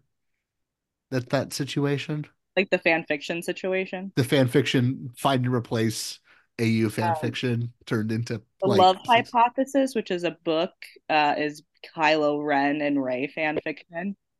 What? There's Yeah. a Reylo. There's a Reylo, and it's really pop. And if you look at the cover of the book, like it's very obvious that it. That's is- crazy. I just found out that there's a fifth after movie, and I really do think Harry Styles should sue at some point. They just stopped putting those out in the United States, by the way. Like they're making bank in England. So brutal. Yeah. I have to look at this left hypotenuse thing. Yeah. That's crazy. Yeah. It's Reylo. so wild. It's so wild you can legally do that. Yeah. I'm surprised more people don't do it.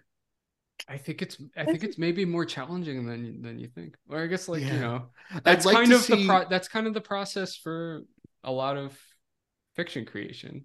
Like so Yeah. many filmmak so many filmmakers are like acknowledging the fact that they love a certain movie and Yeah. They're trying to like tap into um, elements that they read into into said thing, you know. You know the uh that Super Smash Bros fan fiction that's like ostensibly the longest piece of fiction ever written in the history of humankind. Yeah.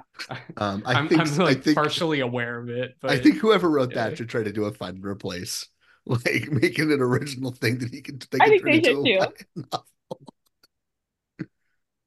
Uh, that's been our show for this week. uh, Charlie, do you have anything you want to plug that would make sense circa Valentine's Day? I don't think so. That's cool. Yeah. Um, Let's see what Silent Book Club is, maybe. But you want to talk about Silent Book Club? I think it'll be the Sunday. I think it'll be. Uh, I don't. I think it'll already have happened in February. All right, So I'm not that worried about it. Connor, do you want to plug the Instagram? It's at above the title pod. Also, Charlie, I apologize for not being very guest friendly this week. I just like this movie I don't care. I didn't have that much to say. I said. lo- I say. lobotomized the fuck out of me while I was watching it twice. No, I understand. it's it's fine. I'm just I like promise. I just it makes me it makes me it really does make me sad because it's like so much potential. There was there was it wasn't Mhm. capitalized until he was in his mid 30s, you know. Well, I thought Oh, you meant potential meant for the for the- movie.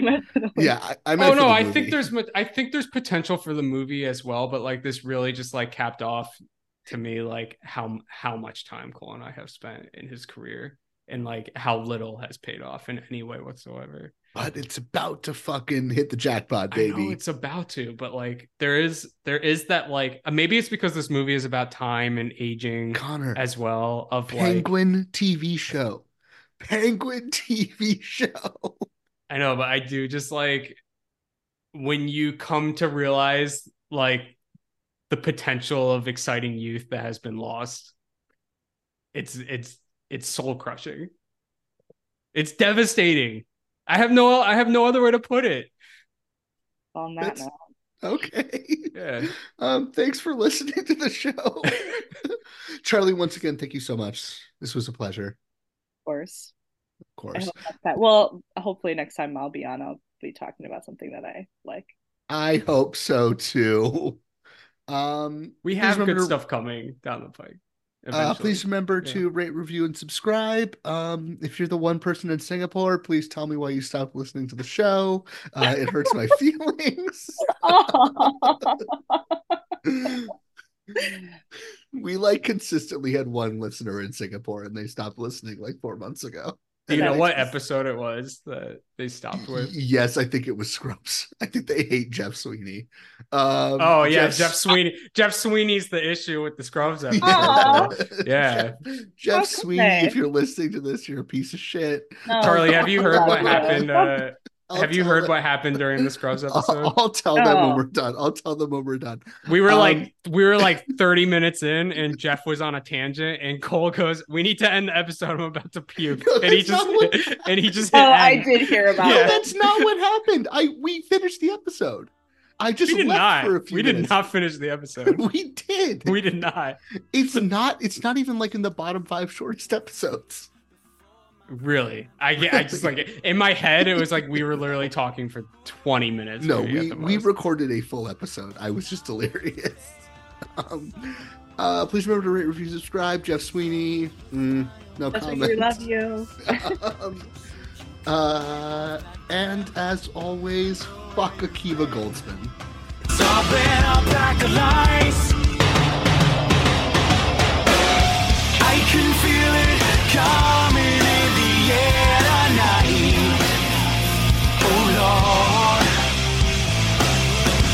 I've been